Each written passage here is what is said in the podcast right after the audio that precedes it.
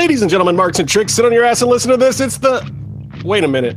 Sorry, wrong intro. Welcome to another edition of Mass Mats and Mayhem. I am your host, Justin Harvey. You can find me on Twitter at JustinHarvey75. You can find the entire show on Twitter at MMMShow75. I just had to start off by trying to steal some shit from the heels since everybody else does it. I felt left out. Figured uh, today was a good day to do it. Sorry, Herb. you there, It's okay. I'm here. All right. Had to do it, man. It's an iconic podcast intro. I came up with it while I was drunk. I don't believe you. I don't believe that's ever happened. It had never. Anyway, happened. introduce yourself. Drop your tag. Thanks for stopping by. Thanks for hacking our podcast again, you dick. Always. I'm Urban Heretic 187 at U R B A N H E R E T I C 187. Sporting the Aztec pride. Back to you. Love that shirt. Love that shirt. And I'm sporting the uh, Lucha Click shirt. Get get this on the Last Real Heels store on Pro Wrestling Tees. Don't miss out, people. Don't miss out. Good shirt. And uh, thank you to everybody who ordered the new MMM show shirt. Eric, you got one coming. Holy shit, Eric Van Wagenen's in the room. What's going on, Oh, man? wait, what? Am, am I? Can you hear me? I can hear you. Yeah. Oh, good. Hey guys, uh, you spontaneously uh, caught me here looking at uh, my kids' school pictures. You. Oh, see, that's some adorableness. Adorable. Guess I have offspring. Um, Uh, yeah, glad so to see that Urban Urban has upgraded his gear from that um, uh, little cell phone that he usually records his podcast on. I see he's got got a, a computer with a video camera attached now. This is actually my new cell phone. just Good job, a better Urban. cell phone. I'm proud of Um, you. You've done good. Thank you. Thank you. So for those who don't have a clue who that guy is, that's uh, EV Dub, one of the hefes over there at that little tiny program that just happened to kick a whole lot of ass tonight, uh, Lucha Underground. And then we got, uh, let's see, who else is here? Byron, where's your video, Byron? I'm here. I look better in still picture form from 15 years ago. Agreed. So uh, no, I, I'm at my parents' house for Thanksgiving. Uh, happy Thanksgiving, and uh, they got the base uh, internet speed, which means I can only stream audio. Wait. Wait. So that's actually you in that picture? I Yeah. thought He looks Ben- I thought that was Ben that Stiller. that that does look like Ben Stiller. Pythons, dude. He photoshopped those muscles or something. no, He's like, oh, them, brah. anyone can holds look. Anyone can look strong for like one with two hundredth of a second. All right, Byron, before you make this show take seven and a half hours, are you going to just introduce yourself and give her your handle, or do you want me to do it for you? At Byron Fever, don't listen to Justin. He'll say something else about being a ginger. And uh, yeah, look me up on stuff. Cause You are like my 27th favorite ginger of all time, Byron. Yeah, but am I above or below your uh, your daughter on the list? I only know 24 gingers, so you're 27. You figure it out. Casey, what's going on, brother? You're Hey, better than what's that. up? Casey at Lucha Gringo. I wasn't here last week because I was taking tests for teaching credential programs, and I'm halfway there. I think I did all right, but I got to take some next week and the week after, so you might not see me a lot. Well, we are glad to have you back. Um, you missed a very interesting episode last week where uh, the other Hefe from Lucha Underground, Chris DeJoseph, stopped by. And uh, I think he was expecting to see you so he could give you some shit, Mr. Casey. Oh, you know, um, I already feel like he shit on me enough by putting Sexy Star over for the title, so it's okay. Oh my wow. God. All right, now what Sorry, happened? I had to say it. I had to do it. I had to. It's it wouldn't be me if I didn't. Well, look, there were a few people that felt that way, you know, and I saw I saw some of the comments out there. I will say this: right after and during the show last week, I thought there was a lot of really positive stuff out there, and the people who really, really thought it was amazing, they were kind of all over it first, and then I felt like the haters kind of came on a little slower throughout the week, and then I started to see a little more. Evie Dub, I mean. It's your backyard we're talking about here. How did, how did you feel about the reaction to putting the strap on Sexy Star last week? Uh, it went off pretty much how how I think we all thought it would would go off. I mean, um, you know, look, I, I'm never going to fault these guys for for for pushing the envelope. You know, I mean, like like I, I remember this the the decision to do it actually came up fairly fairly close to the match. I mean, it wasn't something that had been planned for a long time. Um, but then, you know, the season story arcs had to change because we had some injuries and some visa issues and a few other things that kind of um, had to sort of restructure the first half uh, of season three. And you know, look, I, I, I said the same thing when when Chris and Chris came to me and said this is what they want to do. You know, it was sort of like you do realize people people are going to shit on us for that, right? and they said, yeah, and I said, okay, well, you know, at least we're we're we're, we're we know what we're getting into. We know, you know, we know that we're going to get a reaction, a strong reaction from people, but but you know, we've never really done anything um, I think when you know we've never really tried to play it safe, and obviously the safer way would have been to not go that route. Um, but you know, look, we we're not traditional, and we don't ever want to be traditional. So you know, it was definitely a brave choice, and um, I actually thought that the the the the reaction was mixed, but mixed in our favor. So you know, hey, if more than half the people seem to be happy with it, that's okay. But you know what? I, I don't blame people if they want to shit on it and they want to be mad about it, that's okay too. You know, it, there's probably something else that they're going to like. Um, it, it's just it was one of those things that uh, you know the choice was made and we're going to live with it. And you know the the, we, the reaction to tonight's episode that was not that was not a reaction to oh my god people don't like us let's quickly you know change change uh, um, the storyline. You know this was always sort of the story the story uh, as it was as it was mapped out. Yeah, and there well, wasn't really enough time for it to be a reaction like that anyway, because this was the next taping. So right. it's like, yeah, the next morning. Yeah, it, it, was it was planned to go exactly how it went. It was not like we got cold feet in the middle of the night and changed everything the next day. It was all, this was always part of the plan. Well, I'll be honest. From being at the tapings, we really couldn't tell. Like we knew that she uh, dropped it back to Johnny right after, um, but the way things were shot out of order, and, and DJ yeah. was even saying this on the show last week, man, literally today we were talking in a DM. It was me and Urban and J Man and Casey and Byron. We were all talking, and I was like, dude, I honestly don't know if she's going to drop it back tonight or not because of how crazy and out of order they shot stuff. Maybe they did shoot those two things consecutively, but maybe she holds on to it for like four or five weeks. I have no clue. Yeah. Like I really don't know anymore. You guys have totally got my head twisted up, and I'm super super mad. We're the same way. I mean, every time I watch a show, I'm trying to remember how the hell this plays out. Like I'm completely confused. I mean, we we shot season three uh, in March, April, May, and June uh, of this year, and here we are in November. I, I, I, for week to week, I've totally forgotten. I mean, I've forgotten how good that the match was tonight between Killshot and uh, and uh, Dante because it was one of you know as you you know you'll see like that that storyline is not over by a Thank long God. shot but that that opening match was awesome and I'd kind of forgotten yeah. that for a second. Well, the the the Killshot Dante thing too was funny because I was uh, I was telling these guys I was like, yeah, I don't know if this is great. This is probably them feeling each other out and warming each other up, but dude, it really was just them feeling each other out. And that's what you get from those two guys when they're just getting started. Like, I, I don't, I, they're so amazing to me. Like, I had forgotten as well just how ridiculously good those two guys are together when they are in the ring. And that was just proof that they are fire. Yeah, I, th- I think people are going to be blown away um, by the story arc that those two have. Uh, you know, it, that runs over the course of season three, and um, it, it's one of the most memorable. Um, and when I think back on season three now, a couple months outside of it, that that storyline is one of the more memorable ones for me, in particular, just in, in how it ends and and you know just the the sheer athleticism of two guys. I mean, I think you know uh, it was perfect matchmaking between these two. They they complement each other so well, um, and, and, I think that. Uh, um, the fans are going to have new favorites by the end of this season. I'm one of them. I I had seen AR Fox wrestle maybe two times before I saw him start working at the tapings. And now he is my second favorite wrestler under Pentagon, and that is not that is not faint praise. He's knocked Mil Muertes down a little bit. No.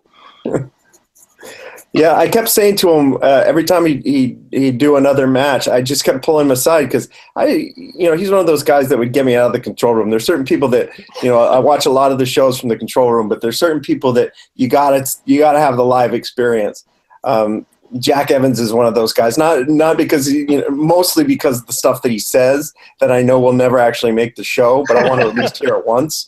Um, so he's another one, and then and then uh, Dante became uh, definitely one of those guys where it's like, okay, Dante's going. I'm going to go watch this from uh, inside the, the inside the arena. Um, but I used to say to him, hey man, you know, we're, we've signed a contract with you. You don't have to keep trying to impress us so much. I mean, he, you know, he, he was like, you, you got the job. And uh, uh, he just, but the guy has no uh, neutral, you know, he just kept, he just kept stepping it up every time. And uh, I, I think that, you know, he's going to make a huge mark this season and, and Killshot too. I mean, we, we're a little more used to Killshot because he's been around for an additional season, but but you know um, these two guys you know really have a great program that they work this season. Dude i can't wait. I gotta ask you remind this. you guys one thing though. Killshot has merch now so go yes. buy get the killshot shirt. We talked about that last week if you come look closely I'll, I'll get up in front of the camera. I'm wearing my new rabbit tribe shirt. Sweet.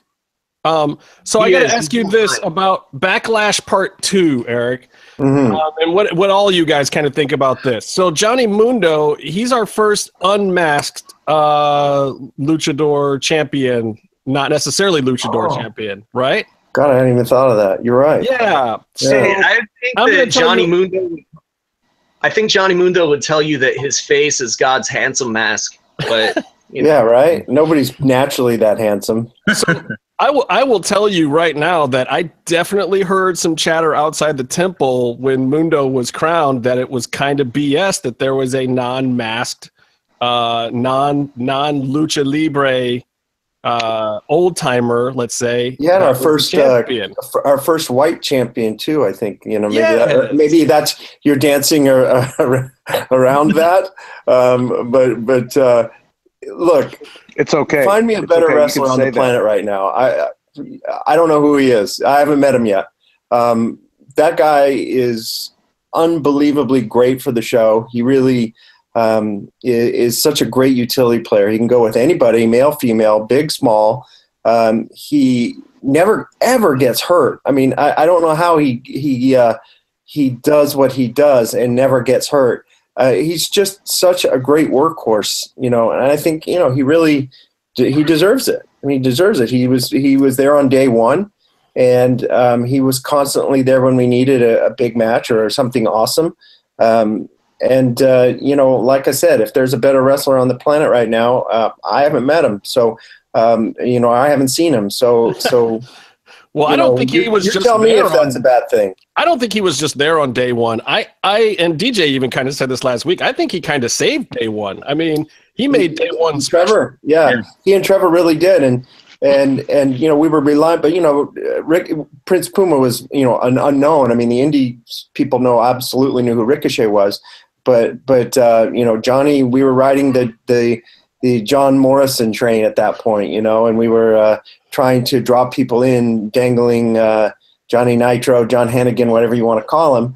Uh, we were dangling that carrot out in front of our audience for the first half of season one. So he had to be awesome. He had to be great every week. And um, you know, Rudo Technico, it doesn't matter. That guy, that guy is is is, is exciting, um, and he's a special talent, and, and we love him on the show. If you know, we we um, we think he's great. Okay, here's the question that we've all been wondering all day the four girls sitting in the front row last week. How'd that happen? I I don't know. I think that uh, they weren't plants. I know I read that somebody thought we planted them. Um, no, they weren't plants. They were they were uh, you know they were guests, and sometimes you know whoever assigns the tickets. Um, the, you know the seats. She doesn't know what the storylines are, but a lot of times if she sees you know, because you know we have the stigma of being a heavily male audience, and if you look into our audience, yeah, it's it's heavily male. If a if a if a little group of you know four cute girls, and actually the girls were one of our cameraman's wives and her three friends were in LA for like a bachelorette party, and uh, and and they wanted to come to a taping before they were going out drinking that night. It was all part of like a little bachelorette party, um, and so they they wanted to come, and and our cameraman said hey, can can they come and get good seats? And and uh, uh, Josie, who you know sort of does the seat assignments in there, said, sure, we'll put them in the in in the front row. You know, we can always use a, a stronger female presence uh, inside the temple. And you know, they were coming that weekend, whether or not. I mean, it, it worked out great for us because they were into it, and uh, you know, the camera got great uh, responses from them. Um, but but that was hardly like you know we put out a casting called a central casting to you know bring concerned onlookers one through four. You know, well, uh, it was definitely that, TV gold. We don't have that kind of money to do that. Well, we were talking about that earlier today too. Like people think a lot of times that the bleachers are stacked with, uh, you know, plants or whatever, and I almost think some of those guys should be willed in some tickets. Like give Johnny his spot every week because that guy is amazing. But at the same time, if and those guys who sit there, urban plants. What's that, Casey? Meltzer called me an urban plants for Believers Backlash One. He said we were all plants. Dude, people do not, not understand. Like, you got to get up hella early in the morning and get down to the temple to get one of those bleacher spots if you want one. And even when we're going in, like, we're like, those are my homies, and we're like rushing to get those good spots. People really don't don't understand what goes into like making that believer section. But that's why you get the rowdiest, most awesome bleacher section in wrestling is because those are the people that really want to be there. Yeah. Yes. They earn the privilege to sit in those seats. Oh, sure. EV Dub will tell you too. We were crying so bad that we didn't get like into the bleachers for for the last Ultima Lucha. We were just a bunch of little bitches about the whole thing. We are like, oh, we can't sit yeah, in the cool section. I was we weren't the only ones, but you guys, we got you guys in. Yeah, thank you. Yeah, yes. we, well, and, and what happened was when a lot of the VIPs left or whatever, we were able to get seats because um, we had standing room tickets. We would have stood, but yeah, was that was that was like the the final weekend was is crazy because we have our wrap party right after the Ultima Lucha, and so every wrestler wants um, a guest, you know, and it's kind of it's kind of hard when when you know these guys are there and we have plus, you know, that card is the biggest card of the year. You know, we probably have 50 or 60 wrestlers involved on that day. And everybody is invited to the wrap party and everybody wants to bring a friend. So, you know, boom, there goes our VIP seats, like just from cast tickets. So then, you know, usually there's the El network comes out because they make a big deal and there's an additional 15, 20 El people. And, and I think um, Robert had sent some contingent. Mark Burnett had sent some of his people. It was, that was like a crazy weekend but we take care. We took care of you guys. Not, oh, it was good. We never burned was, anybody. But but we I was really, worried that you were going to have a soft audience. I thought your audience was going to be whack at first. Like, oh man, no one's going to be cheering and chanting for Ultima Lucha. This is this is crazy. This is. Yeah, we terrible. worry about that too. yeah, like I felt bad for you guys at first. Like, man, I know they put a lot of work into this, and if this crowd is soft, that's just going to suck for everybody. But it turned out it turned out to be pretty high.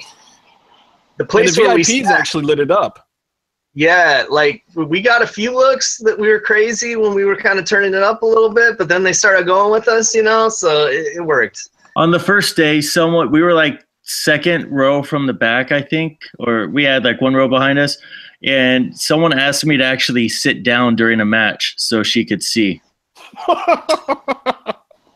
I've never uh, been yeah. more mad in my whole life. I can imagine. We, we try to like. There's one section where we try and put you know more the corporate people you know the, the either the sponsorship people or the mgm people or people that we think aren't going to get into it. We try to jam them into that one section that's mostly off camera.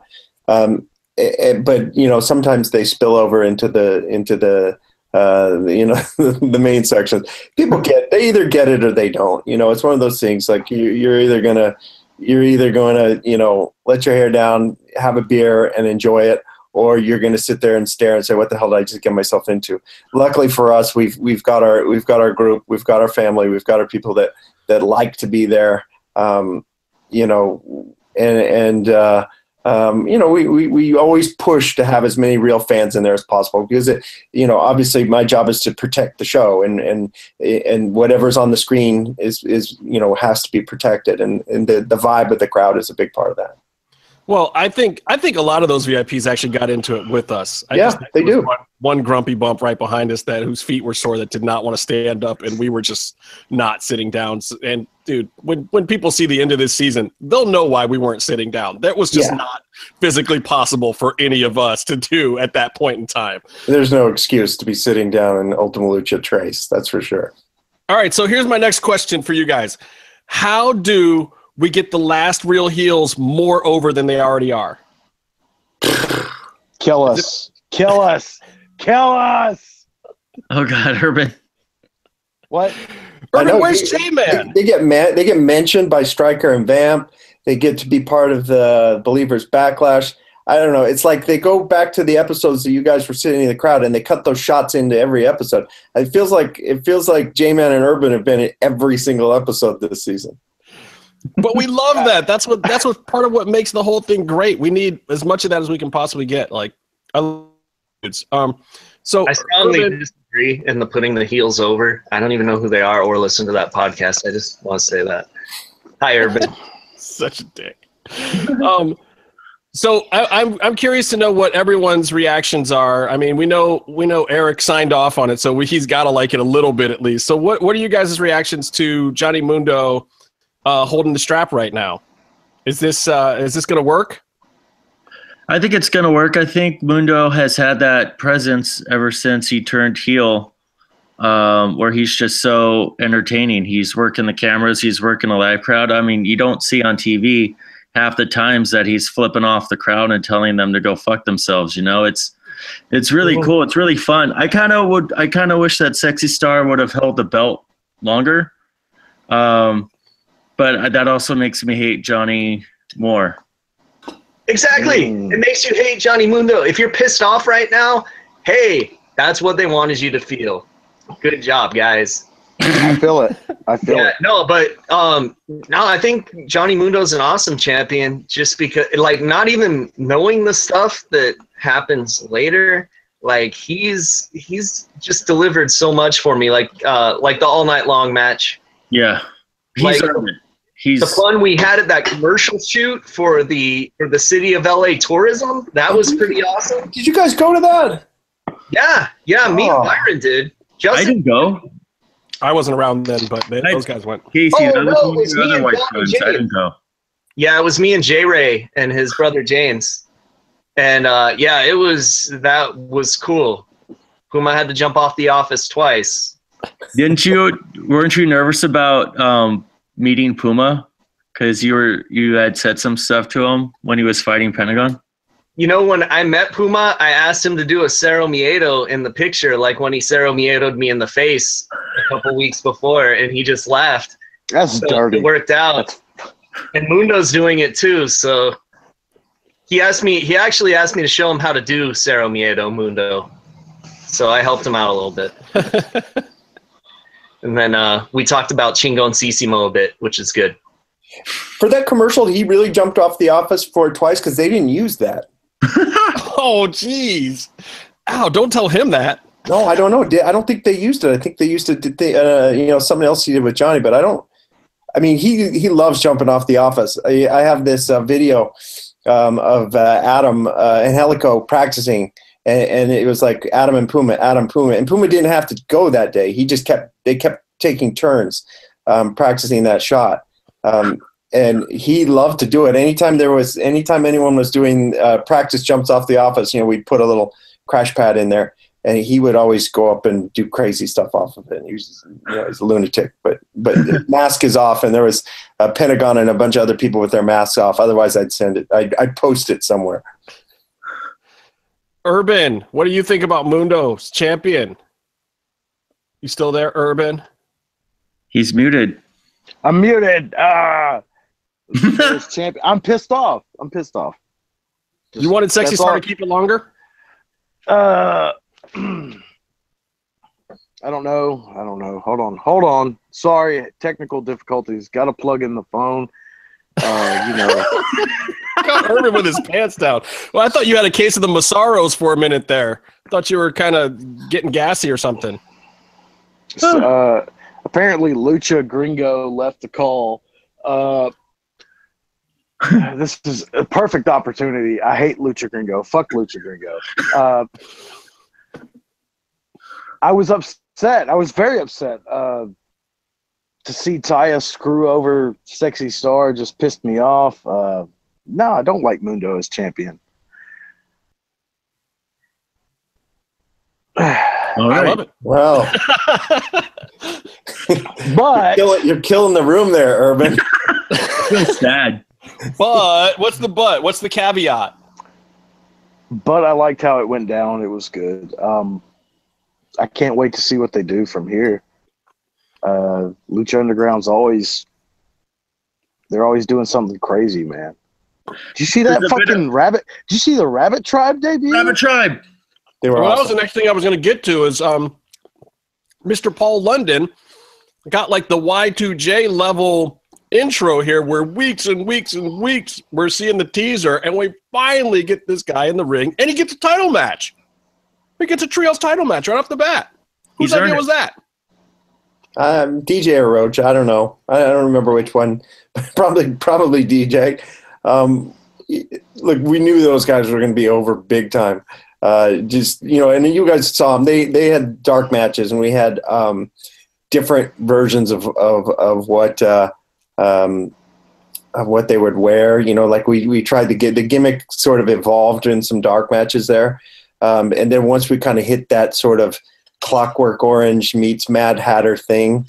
Um, it, it just and and Paul is so funny and uh, uh, Mala Suerte and Saltador kind of got into their characters and it just was so weird and bizarre and uh, we sort of assumed that that um, um, it would be one of those sort of things that's so weird. How do you hate it? Like there's no possible way you could hate something that odd.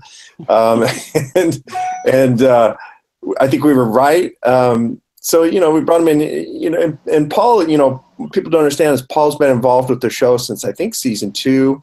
Early in season two, he's been an agent, um, and um, you know he works backstage and helps put together matches and he speaks fluent Spanish and English, and you know we just these guys have been working on a way to bring him in, and he had actually had a match in uh, Ultima Lucha two that we cut that we cut out because it just it didn't make a lot of sense, and he, we wanted to give him a bigger um, open.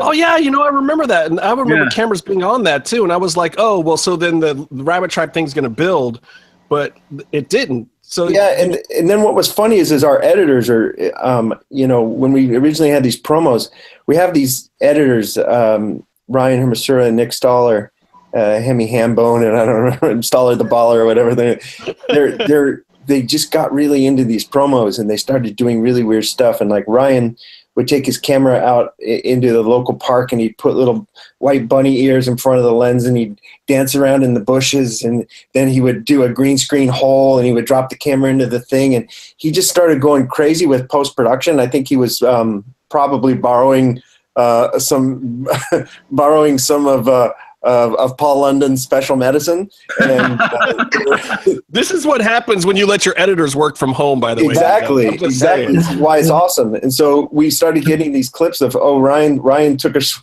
swing at the rabbit tribe promo. And i don't know initially it was probably just two or something but they were so weird and funny and we were all just marking out over them so hard.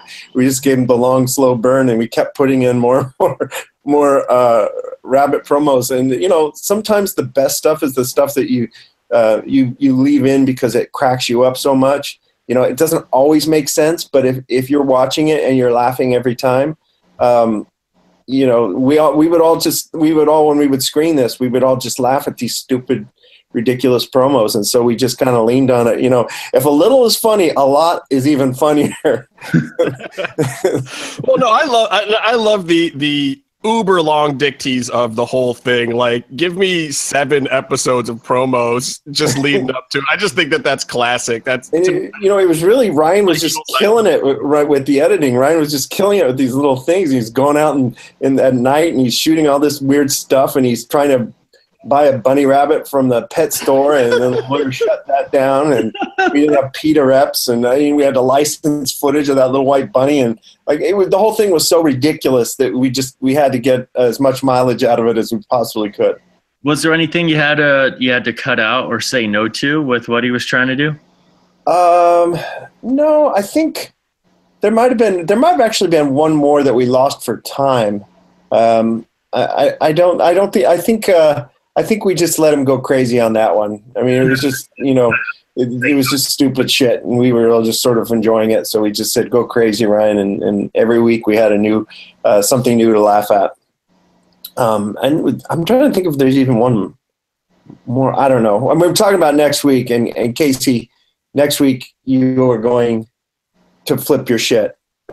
Next week is the greatest episode. Probably top two or three all time for me is next week's episode. For all for all hundred and whatever episodes, next week you cannot miss it. It is so good. I have a feeling I was there, and I know what you're talking about. And They teased it. They set it up. They set it up today Yeah. in the today's episode with the Black Lotus, Yeah, the Gauntlet match. We were there for that. And I uh, wasn't. we were sitting on the opposite side. Me and Casey were sitting on the opposite side. We were trying to, in the middle of the season, we tried to switch it up and do some different things with where we were Yeah. sitting. That's, oh yeah, I wanted to say that because people were asking me where I was during Aztec Warfare. I was sitting over by the announce table instead of by the office. Yeah, So so, you'll like- see you'll see me and Casey kind of pop up in different places through uh, the rest of the season, if if we even make camera. Un- unlike J Man and Urban, we're not just trying to get camera time. We're trying to enjoy the product from every I- angle. I haven't even been on since season three. What are you talking about? Urban's just- always getting his shit in. Who are you confusing? Who are you confusing me? No, Urban is Urban is the best though because Urban is my guy that I can go to. Like, is this cool or not? Because he wasn't there, so he's not going to mark out just overseeing stuff that he was there for the taping. Oh bullshit! Urban like- doesn't remember five minutes of being in the temple. I know that for a fact. He can't remember any of it. No, but those first four minutes that he got me remembers there. are You got me there, man. Oops. That's that Paul London medicine, man. Yeah, it's legal out here in California. Yeah. It is. It is 100% now. Um Yeah. Kobra Moon, I I I'm loving the acting level that Kobra Moon has kind of taken her game to. This is something that I wasn't really expecting to see and and you know, like since we're guys that go to the temple a lot, we don't see any of the acting stuff, but I am honestly very surprised with her. Um, and I loved what she was doing when she came out during the trios match today. Just like her presence was actually kind of setting it off. And we know all the stuff that's going on with her and Drago from the backstage segments and Vinny's gassy ass and all all that nonsense.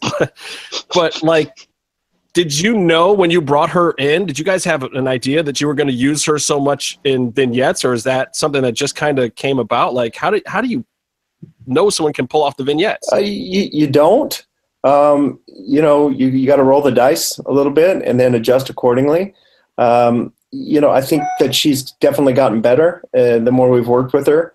Um, I think uh, um, it's hard when you don't have, you know, and people don't realize, you know, if you don't have Dario helping you in a vignette, you're you're kind of like you're you're out there on your own. You're a little bit exposed. You know what I mean? Um, when Dario's in a scene, you never really worry because you can always cut to him and he's doing something very interesting and he's got a facial expression that's selling the dialogue, dialogue that you're hearing. And, um, you know, when you don't have Dario in a scene, then you have to sort of be um, smart about how you write it. You have to be smart about how it's shot. Um, you know, and here she is. She's going in and she's doing a lot of scenes with Spanish-speaking actors, which is you know totally. She you know, and she speaks Spanish. She's fluent in English and Spanish, so she understands the dialogue. But but you know, it's kind of a lot to ask her to do. Um, uh, especially, and she, you know, she wears a mask too, which makes it even more complicated. So yeah, it, she's done a really nice job, um, sort of um, setting up the storyline and where that's headed. And there's more of that to come. Um, and uh, without giving anything away, uh, you know, th- there there's a, a really cool storyline that that uh, develops out of what she's doing now. Well, I mean, Well, I the think last that person she was watching was Daga. Yeah, Daga's gone now. We found that out what last week or the week before. That fool. Well, as DJ said, you're never dead until you're dead, dead. oh, you're really dead until until you end up on the lieutenant's wall. I'm not, sure, not sure you're ever totally dead. yeah, at some point we do need to. Captain, Figure out what the line Vasquez has is with you up on a confirmed- poster. Yeah, we need to figure out what the confirmed kill line is in Lucha Underground one of these days. But We're, we're not entirely sure. Sometimes it depends on the, the United States Visa and Immigration Department.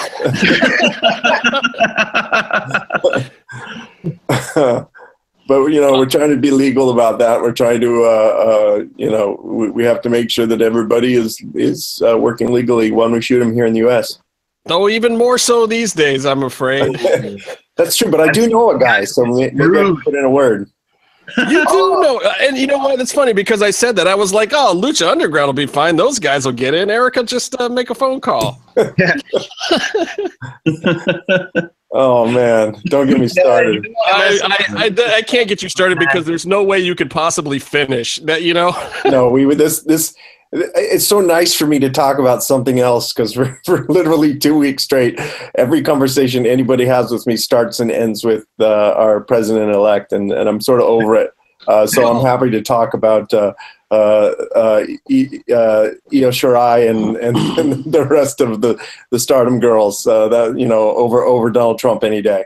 Well, dude, and and Stardom is amazing, and I'll I'll say this about the the whole Trump thing is like the Lucha Underground last week and the UFC also for me couldn't have come at a better time. It's like let's yeah. just sit back and enjoy something together everybody. Like I, I, don't care where you side or where you stand. And you know i kind of went back and forth with kevin cross a little bit about what some of his beliefs and issues oh, were yeah, and, yeah, oh, he's, yeah. he's pretty out there huh and I, I asked him flat out, I was like, is this going to make you a heel in Lucha Underground or what? and he was like, oh, shit, I never thought about that. Um, it worked for Cage and AAA, that's for sure. Yeah, yeah, well, he's a little more the real version of that. But nonetheless, I love Kevin, and I'm sure he's going to listen to this too. So, Kevin, I love you. Don't. I, he's I, a good fan. He's got a open-minded opinion about everything, and but at the same time, my point was that when Lucha Underground rolled around on Wednesday, at first it was like, man, I'm not ready for this yet. But then it was like, shit, that's exactly what I needed. And then the UFC rolled in on the weekend, and it was like, okay, this is great. More pissing Casey off with Conor winning. And oh boy, and boys and I, I screwed up. I, I had called Eddie Alvarez win on that one. I was. You totally did call Eddie Alvarez, didn't you? Uh, a lot of people. I brought did. it up every time I brought it up. I said Eric Van Wagenen agrees with me, so you uh, guys can fuck off. And we were we, we were, were wrong. We were wrong. Although. I will say that. Can I make another prediction, or maybe I shouldn't? Uh, no, no, no. Please do, please, because these are very entertaining. Yoel beats the shit out of uh, uh, um, uh, Michael Bisping. How about that? I don't know if that's a prediction so much as prophecy. Like I love Bisping. I'm so happy that he won. I am Such deathly afraid for the man that he's got to face Yoel. yeah, I actually tweeted the second that challenge went out. It was nice knowing you, Michael Bisping, because that guy was a monster. He looked yeah. great. He's pretty yeah, old. And, yeah, I mean, gonna be some Drago uh, Apollo Creed shit. If he dies, he dies. Yeah. You know? He's 39. Yoel's 39, so he's up there Bisping? too. Um, Bisping's 40. I think I want to say Bisping's 41. He's my age. Oh wow, a couple of old timers. Yeah, and that's the thing though. But does Yoel look like he's that age? No. God bless no, science. A couple old timers. He yeah. met you and Bisping, Justin, not Yoel and Bisping. uh, look, Bisping Bisping might have a chance against me, but against Yoel, he's toast. And, you know, oh. and and poor Machida, he's getting up there too, and he just got suspended for 18 months for whatever he did. I, I feel bad for that guy too. It's whoa, like, whoa, what happened there? Because I didn't hear that shit. Oh, he he popped hot for something that's not even like a really like a, a performance enhancing thing, but it's still on the banned list. It's like some minor thing but you know he took it in a supplement and he wasn't trying to do it in competition or anything. They did a random test on him and he popped hot for it. He copped to the whole thing and uh, he thought he would get a little bit of a, a, leniency on the sentencing but usada came after him hard and hit him with 18 months you know? Nice you gotta stay away from that thailand red bull. That shit's dangerous yeah i mean at this point it's like these guys have to stop shopping at gnc that's the bullshit like if it's not a, anything stronger than the Flintstone vitamin, you might want to think about it twice before you do it because USADA is on these dudes now. No, honestly, if you want to, if you want to talk about shopping at GNC, talk to CW Anderson, the wrestler. He'll he'll scare you away from ever buying anything there again. Tell the story. Oh, dude! So he he bought a bunch of stuff and he was talking to the people there and they were recommending like, oh, you should take this, you should take this, you should take this, and he's like, fuck yeah, I'll buy all of it. His kidneys shut down. Jesus. Like, yeah, what the hell's the GNC supplements that your kidneys shut down? That's horrifying.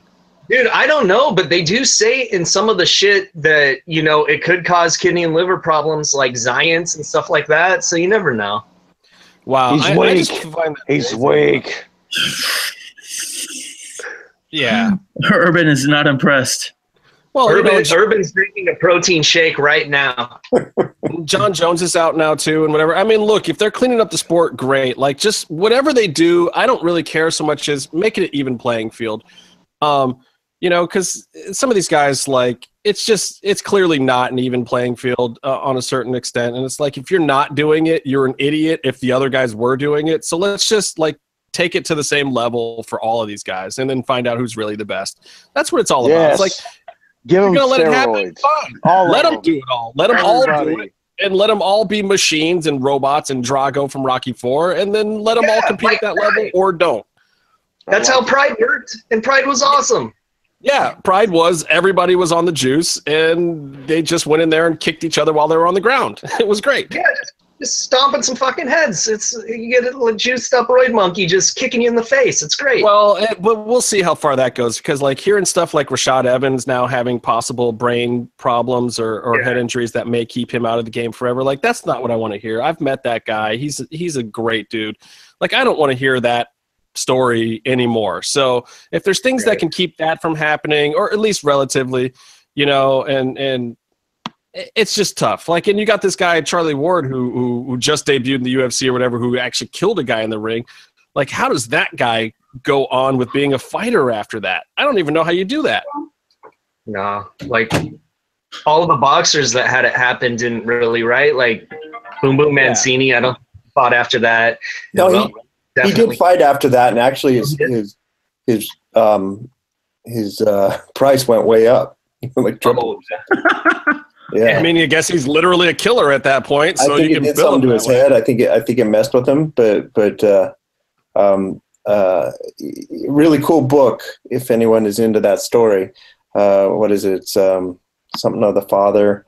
Uh, written by Mark Kriegel, but that goes into that whole story. But yeah, it's it's a heavy thing to uh, um, uh, for these guys, these boxers that do it. I mean, man, I, I saw someone almost get it killed in a boxing match. I thought he was almost killed anyway, and it, it sort of ended his career. This match, and it, it's a tough thing to see. It sort of makes you question why you enjoy it.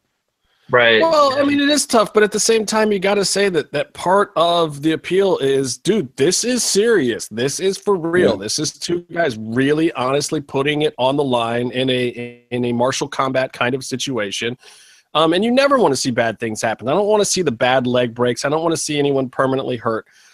But the threat of that is implicit when you get into a combat sport. It really is and it's it's sad and it's dangerous and it's scary but but at the same time that hopefully will make people have respect for what these guys do as as you know boxers or martial artists or combat performers of any kind even wrestling that they're putting their bodies on the line for your entertainment for their families for their paychecks and, and it's a big big deal when you meet these guys like i've done interviews with them for these shows and whatnot and I love it when you get those personal stories and you realize how important it really is. And it really is life or death for a lot of these guys when they go and perform, even though it's just a performance. And I think when you're when you're a, a producer, a TV producer of this kind of stuff, you you you always have to remember that. You know, you always have to keep that uh, completely in the forefront of how you produce it.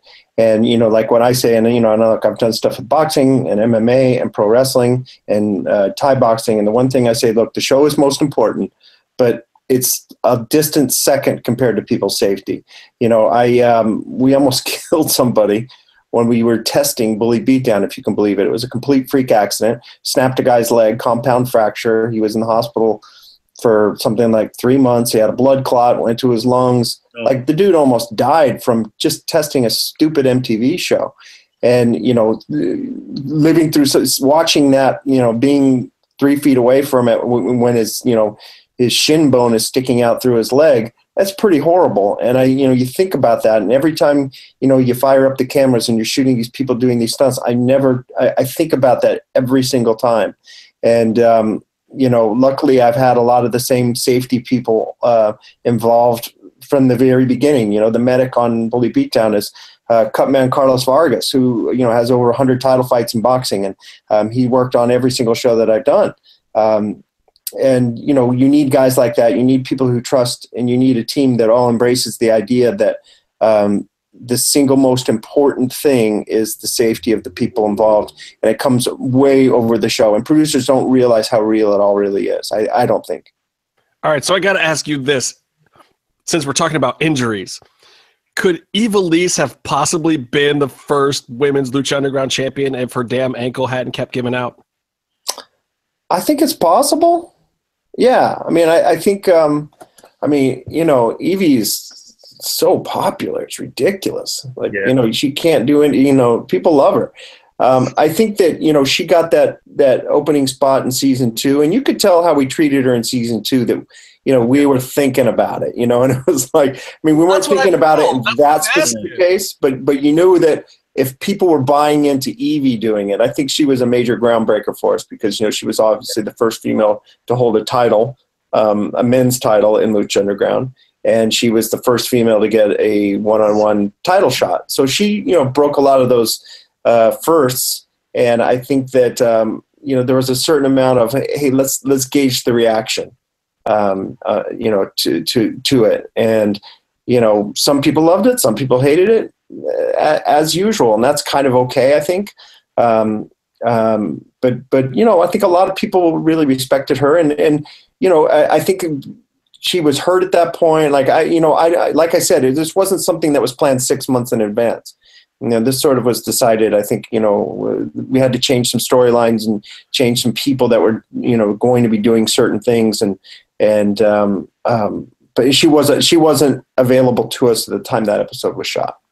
Yeah, which kind of stinks. I mean, dude, when I saw her scream "Oh no" at that Yeah. match, whenever that was a couple weeks ago, I like I got choked up. I was just like, "Oh man, you can." I don't know if it was planned or written or whatever, but you can see it on her face after she does that that spot and comes down on her foot that she's just like, "Fuck, this cannot be happening to me." Yeah, that was a really that was a really bad week. Uh, um, Yeah. I think that was the same weekend that that Jack got hurt and then Helico broke his arm, and I mean it was just what it, may, it, may, it was e- either they were either like consecutive weeks or something, but but uh, that was one of those times where you're just like, man, we, we were we were just we couldn't seem to catch a break in those. In I the- think in there was there was a little thing with Mr. Jeff that that time too, wasn't there? Right around then. with who? Oh, With- Cobb. Oh, yeah. Uh, that was right around there too. Yeah.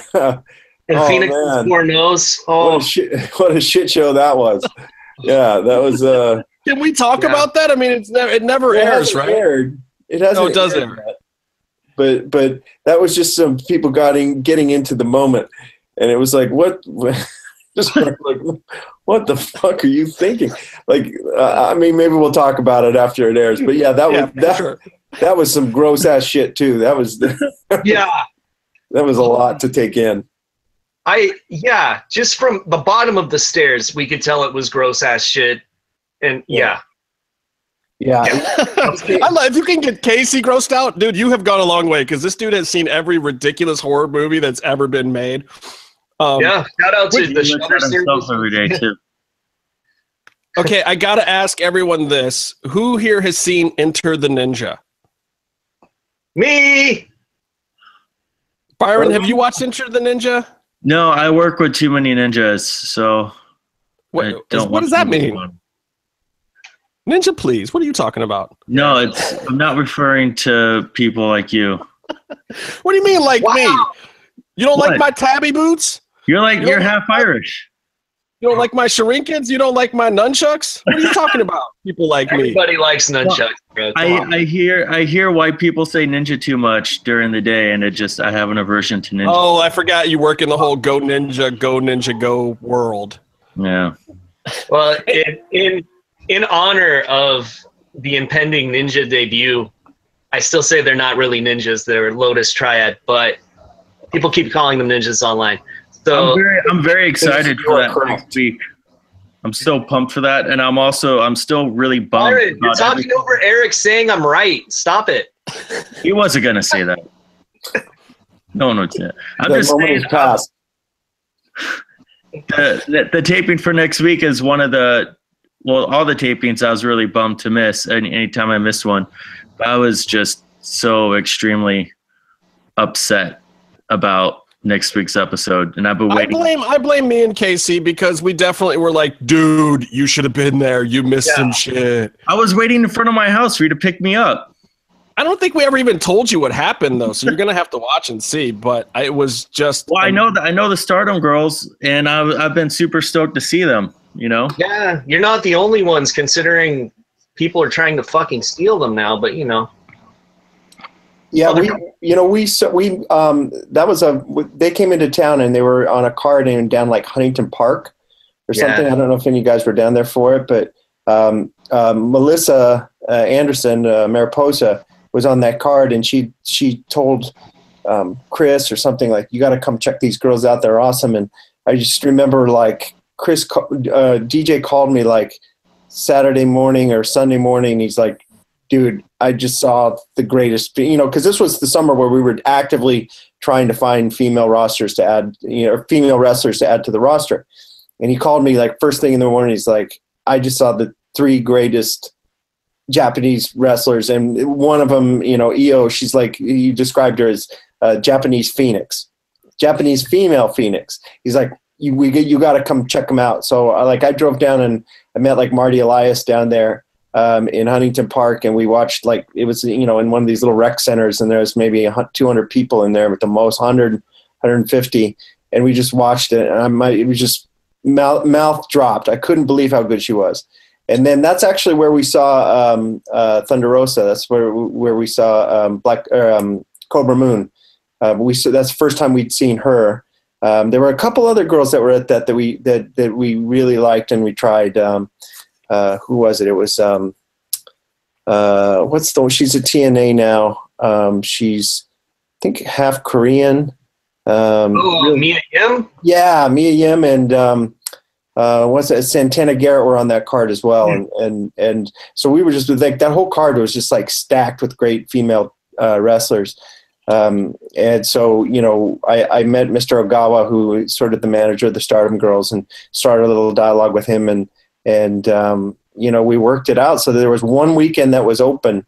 Um, for uh, that they weren't working because those girls were booked like crazy and they were headed to like Las Vegas, and um, and so they had the they had like the Saturday free or something like that, Saturday Sunday. So that happened to time up well with uh, Aztec Warfare, and and those guys did a good job of you know writing it into the storyline, and it was it, it just it, it was a home run for us. And you'll when you see the episode next week, um, you'll you'll you'll believe me, it was fantastic.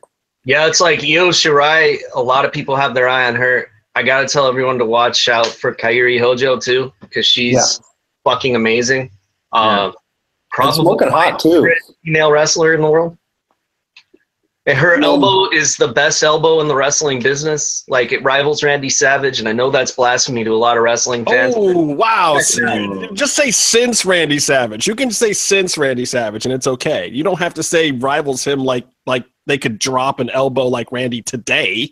Well, no, I don't. She doesn't even drop it like Randy. She drops it like she's completely trying to destroy her, both herself and the opponent. And it's fucking awesome. Like Randy looked like he was trying to kill you, but she was just. It's like reckless abandon. It's fucking amazing. It's like some shit a superhero would do. It's great. Well, I, I, yeah, I'm not going to spoiler any of it, but I will say that during what the Stardom Girls did, uh, appearing next week on the show, there were a couple of times I think where Casey and I actually collar grabbed each other, like, "What the hell are we watching? Yeah. What is this?" like, it was like uh, I spent as much time turning to Casey and looking at him and going, "Holy shit!" as we did watching the match for sure. Like we had no idea like what we were like even how to process it. And It's a, re- it's a really good build between um, the, the as as you know as the matches happen. The build is really uh, it's just perfect. It's one of those few times where you know they send me late at night after the taping. They send me the line cut, and I never download. You know, I can download it and watch it. Like I woke up the next morning so excited by that by that episode. I downloaded the line cut, watched it that morning, and then went back to the temple and and, and you know we had a whole day. And it's one of the very few times I've downloaded a line cut to watch it. I think the other time was um, uh, the original Grave Consequences. So so I'm I'm holding that episode up to a pretty high standard. Speaking of grave consequences, can't believe you guys put freaking Puma in a coffin. So mad. Ugh. What you Well, gonna? Justin, I don't see mad, you bro? with a shovel. Where's your shovel getting them out of the ground, Justin? Oh, you don't know what I do on the weekend, dude. I've I've I've searched all around Boyle Heights, man. I will get him out of the ground if I have to. I will make this happen. Damn it. He's like uh, hanging out like Ryan Reynolds right now with the cell phone. Look, before we leave ninjas, though, I do. I we have to talk about Enter the Ninja. Eric, Yes, if you haven't do. seen this movie, you have to watch Oh Enter yeah. What is the it? Urban. Byron, you do. Okay, so I got to tell you, like for some kids, it was watching Bruce Lee, but you have to understand that for my age bracket, Bruce Lee was on TV, um, and they were the watered down versions of the Bruce Lee movies. Yeah, they'd cut all the shit out. they cut all the shit out. They had different names or whatever. Like I, in my mind, there's like 18 Bruce Lee movies because they would change the name of his movies and water it down and make some TV cut out of it, some airline cut as they used to call them. Um, so Bruce Lee wasn't the shit to me. Then in like the mid 80s, I was probably nine or 10 years old on VHS. I saw this movie, Enter the Ninja. It's a Cannon movie, Golan-Globus. Um, and and one of them actually directed this because he was supposed to be doing the Death Wish 2 movie with Charles Bronson, but he got kicked off of it. So he came and was that Men- Menachem?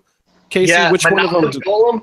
Yeah. Oh, oh man. Like if you guys, if you guys want to see a little more about it, watch that Cannon documentary, Electric Boogaloo, because it's fucking amazing. That But is a great I love this movie, Dustin. Give us, give us some history, man. So, but for me, you got to understand, I, I'm a product of this generation. And I realized when Casey was like, dude, this movie's on Amazon again, I was like, oh, I got to watch it again. I watched it and I was like, holy shit, this is where it started for me.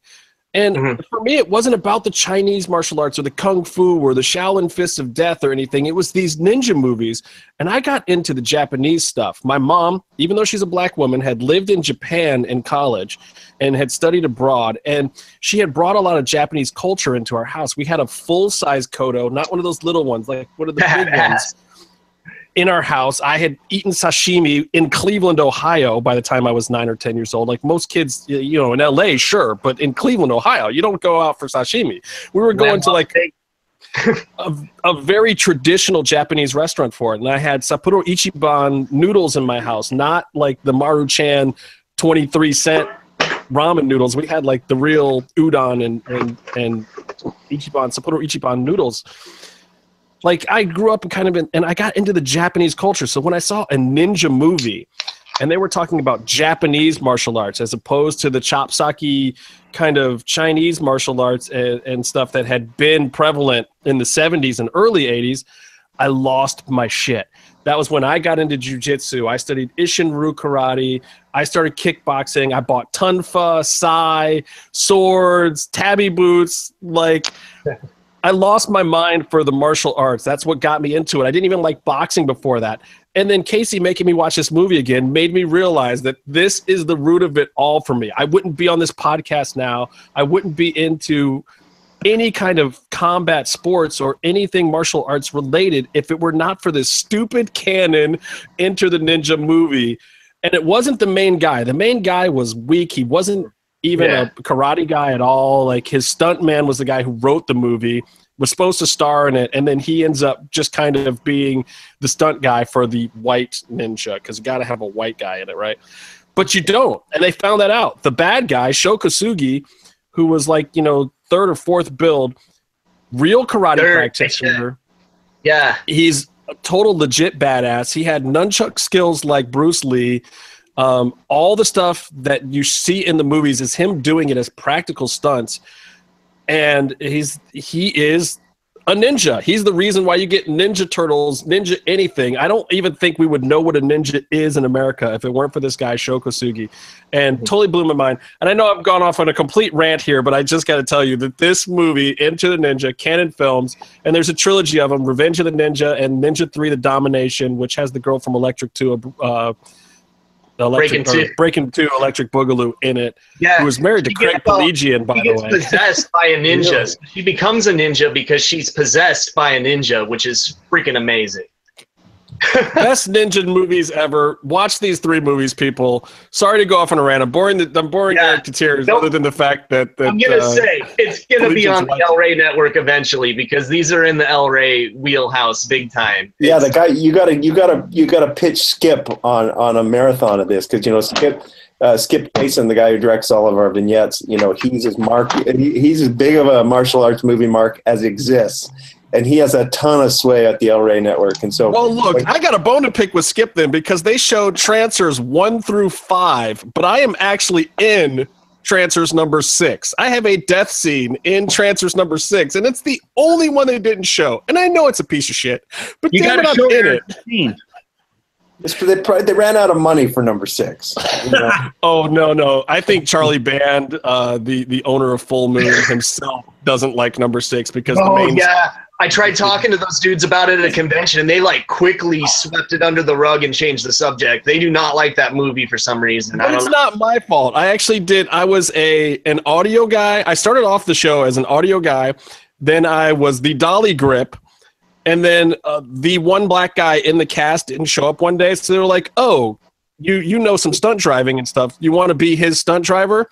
And then they realized that my skin tone and his didn't match at all. So they put me in as his henchman for basically the rest of the whole movie. And the martini shot of the whole film is me actually getting a line uh, when a kid comes out of the jail cell and I say, "Hey, where the hell do you think you're going?" That was the final shot of the entire production. Was they gave me a line because I had just pretty much done every job on the film. Um, but then, you know, I, I feel like I got burned by El Rey that they didn't even show it. My big that was my big break. and I was like we, we got to send old. that one to Eric because once he sees it, he's gonna want everyone to sell Drago's Mist like you sold the acid to the eyes because it's so great. Well, I will say you get a coming up. You're on a run of reaction shots, uh, Justin, that are spectacular. Just Oh, so you good. know that's coming. I was Oh. at screen- we were doing the mix on an episode yesterday, and uh, and there was like full on like you can make a GIF out of it. It was that good. Well, see, a lot of times the camera will the camera will come over towards me, and I get more fired up because I'm pissed because the cameraman's standing in my way. Ah, So I'm like,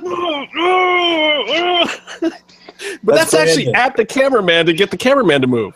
that's Brandon Haberman. You sit in Brandon's section. Yeah, Brandon. Brandon's awesome. cool though, man. Like, Brandon's a mark, man. Brandon Brandon is uh, uh, he drives down from Utah to to to, to he sleeps in his car just to shoot uh, Lucha Underground, and uh, he was a cameraman for me on um, on Tough Enough and uh, Legends House, and he's also done Survivor and Apprentice and all the other Mark Burnett stuff. But he he um, like. I used to, he would be like wearing his rock T-shirts uh, on like Tough Enough. like, hey Brandon, you, you, kind of need to be more. Why don't you wear your crew shirt and not be such a mark, please? You know. He kind of looks like the heavy metal version of Chris Hardwick from The Nerdist and uh, Talking Dead and stuff. Yeah, yeah, Yeah. but, but but he's a he is he is as big of a wrestling fan as exists Oh, yeah. on our production. Oh man, there was, there was a small portion of the season, which is right around graver consequences, that he wasn't there, and there was a different cameraman in his spot, and we missed him so much because that that new guy got, that like, right up our nose with the camera. You know, I When remember that back, week. Like we're, we're so glad to see you. Don't ever leave again. No, but the, the guy who subbed for him was Peter Wery, who's like uh, he's one of the best cameramen in, in he's the DP on Survivor. He's the DP on Apprentice. He shoots all these crazy. He's from he's this Dutch guy living in Brazil. He's got like 23 Emmy nominations or something completely ridiculous like that. He's an amazing cameraman, and he wanted to come shoot Lucha. And and the signals got cro- crossed between me and the the line producer, and poor Brandon got bumped that weekend, and I felt terrible about it. But but uh, um, you know, Peter's a, he's a legit dude. Like his camera work was great too. Yeah, he, he got up there in those crowd reactions though. I was like worried I'd have some bats in the cave or something because he was like right underneath, you know. But it it was cool. It looked cool on TV. And, you know, I like seeing my face. I love that you have people lined up trying to work on this show. It's That like kicks ass. Oh, yeah. yeah. it's like on the end of the dial. When you, what's the rating? The ratings are under twos, and you have like the best people in the business like dying to be on this show. Like w- uh, more people need to be watching this freaking thing.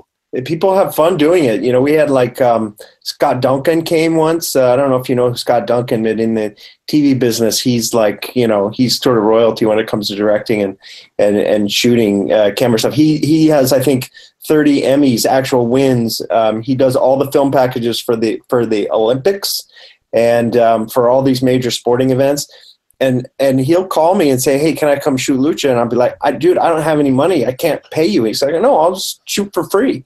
And uh, he just shows up because he's in town and he wants to. He think he has such a good time, and then he just brings a camera and he gives us the disc and he's like, "Have fun with it," you know. And we don't even tie him in. We don't even tie him into the control room. We just um, we just he does uh, variable speed cameras and he goes in and he shoots all this stuff and then we use it in all of our our promos and our previously ons and all this other kind of stuff. I mean, he's one of the he's really legitimately one of the top cameramen in, in, in America right now. You know, See, this is a good. boss's this is a boss's wet dream in television because all of your guys that you have right now have to live in fear every day because there's like 20 people that want their freaking jobs. Like Stolman, Stolman better watch out for me and Byron because we're coming. Like, dude, don't ever mess up because we will be on the phone to EV Dub tomorrow. Like, dude, what's up? I'll take you. Yeah, I did. I did the uh, official timekeeper duties on the little uh, uh, cricket tour. So yeah, you know, what's up? Wait, wait, wait, wait, Eric. That Eric, like we saw how well you do your duties. You do your duties so well that you got your ass beat. What happened there? I took a bump. It was good. Uh, like I don't know if you noticed, but Mil would uh, uh, for fun, you know, he'd see me on the set, and I'd always have to kind of be careful where he was because he would walk by me when he was going to go throw somebody off the balcony, and I would be standing there, and he would just take a shot at me. You know, he would just like he would he would reach out and he would glare at me, and then he would push me or he'd shove me. You know, and, and like if you know Ricky, he's the sweetest guy in the world. Like like I almost hate saying, you know, I don't want to break kayfabe or anything, but he's like literally the nicest guy, and. uh um, he would he was always when he sees me during a match and if it's kind of a moment where a throwaway moment that we cut out of he'll just give me a shove shove me against the bleachers or something. It's just it's kind of an inside joke.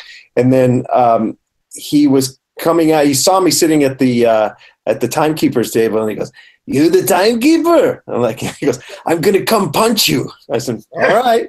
And so like he was uh he had a match with Pentagon and he was hitting him with everything. He was, you know, throwing all kinds of chairs and shit at him. And he comes over to grab the bell so he can hit Pentagon with it. So, like the good timekeeper that I was, I reach out and try to pull the bell away from him, to which he just drops his hand and he clocks me. And and I swear, like I, you know, I was expecting it to be and I said, look, you can hit me a little, you know, you can make contact. He just like I could feel the hair of his knuckles on my cheek, and then I just, you know, just sort of like did the did the hard sell. Um, but, like, oh yeah, now's the time that I have to sell this. Yeah, That's the hard part like, about it. And, and, nobody knew, and nobody else knew that it was going to happen. And if you, if you see DJ and Melissa are like, what the fuck? And even Tony Jensen's like, ah. you know, he's trying to get out of the way. Nobody but he and I knew that that moment was going to happen, and it was hilarious because like even the um, the medics came over to attend to me, and I'm like, no, no, I'm okay. I'm okay. I'm okay. Everyone just thought he got a little carried away. Yeah, yeah, they they they thought he'd really hit me.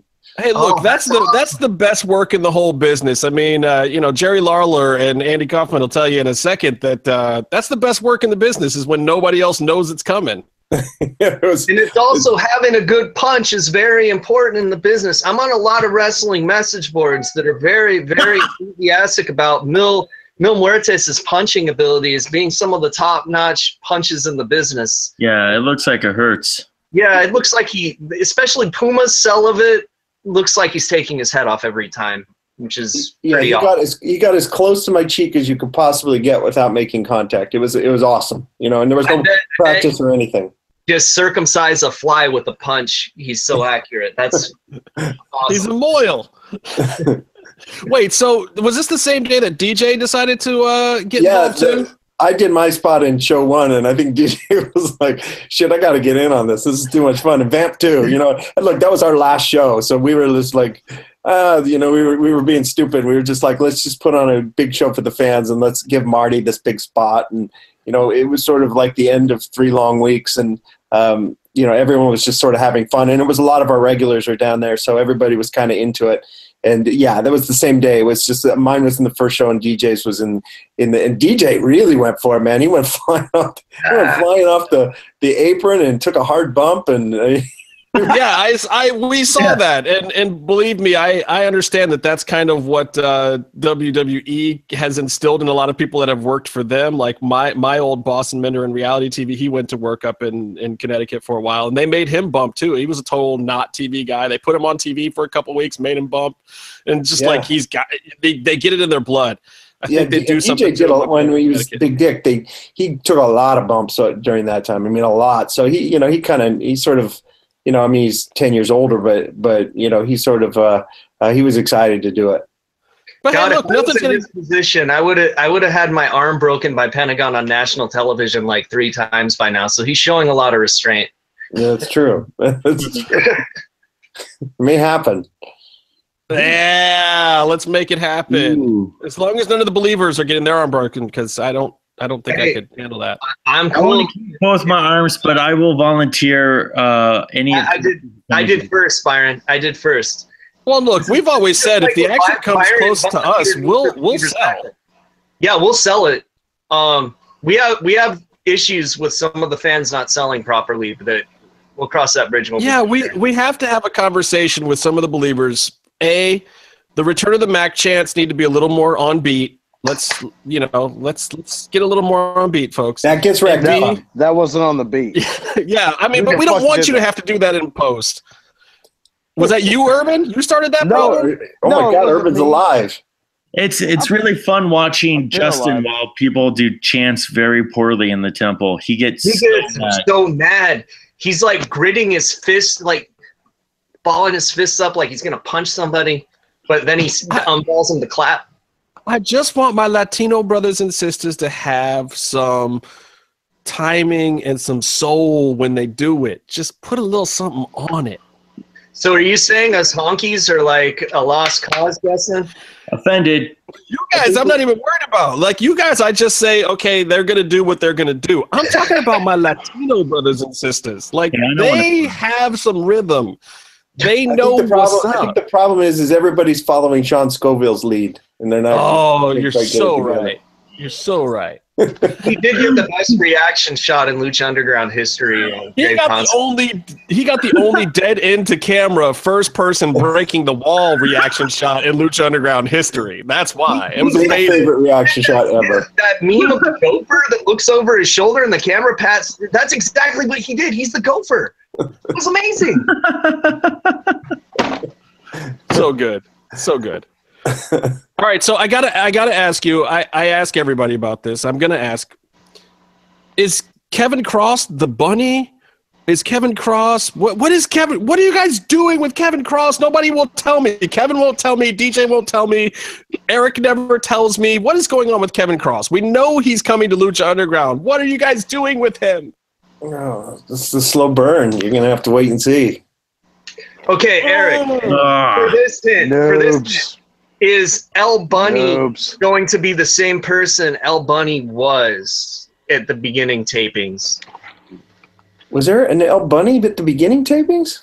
Like if you watch the first episode, there's footage of El Bunny just randomly spliced in there, like he did a dark match or something. Oh God, I think you're right. And everyone messages me on Twitter saying, "What the fuck is this?" And they send me the pictures. I'm like, "Dude, I don't know." But I would say that even if I knew, but I really don't. Uh, I'm trying to no sell you here. I don't. I don't know what you're talking about. Oh man, you're getting no sold again. All right, but Kevin Kross, you guys do have something cool planned for this guy, right? Because he is absolutely killing it everywhere he goes. Yeah, he's great.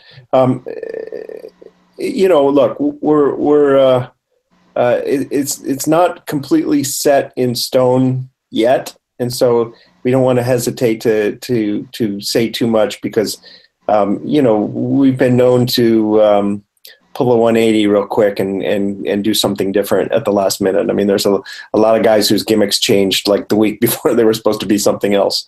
So so. Uh, um, he will be prom he will be a prominent uh, character in season four, no doubt.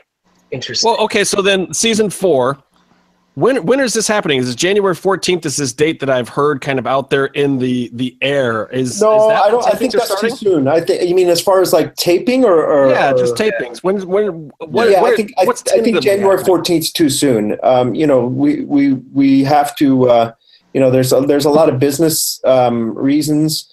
Um, uh, you know, El Rey has uh, you know the the budgets have to line up by calendar year and things like that, and and um, you know, so we won't be shooting it. We won't be funded for it anytime in 2016, and so we we want it to you know happen uh, at the right time in 2017, and then we have to uh, rebuild the temple because we've taken it down. So uh, January, that per, uh, not likely to happen in January. To be total, you know, to be totally honest, more likely to be you know later. Um, you know, we were obviously we we want to try and uh, uh, get it in before it gets too hot. You know, yes, Uh, we would we would like that as well. yeah, yeah, me too. Uh, ideally, you know, we're we're we're shooting it in the spring, um, but you know, there's there's still there's a lot of balls up in the air right now uh, from the um, the LLC uh, uh, level and from the uh, El Rey network level. There's a ton of things that are being sorted out and are being decided for calendar year 2017, and you know, I feel extremely good in telling you that there will be a season four but uh, you know until there's an official announcement until um, um, we have a schedule and a budget approved um, you know i, I, I don't want to say much more than that Oh, I And get plus, that. you guys have a ton of time, right? There's like still 20 episodes. What was today today was episode 12 Yeah, there's We have 28 40 episodes left. in Yeah. Oh Yeah, we have 40 in the order. kill me. That's Uh, like seven months of television right there. exactly Urban, are are you are you upset that you got to do 28 more episodes of your show this this year? Yeah, I am. That's a lot of work, man.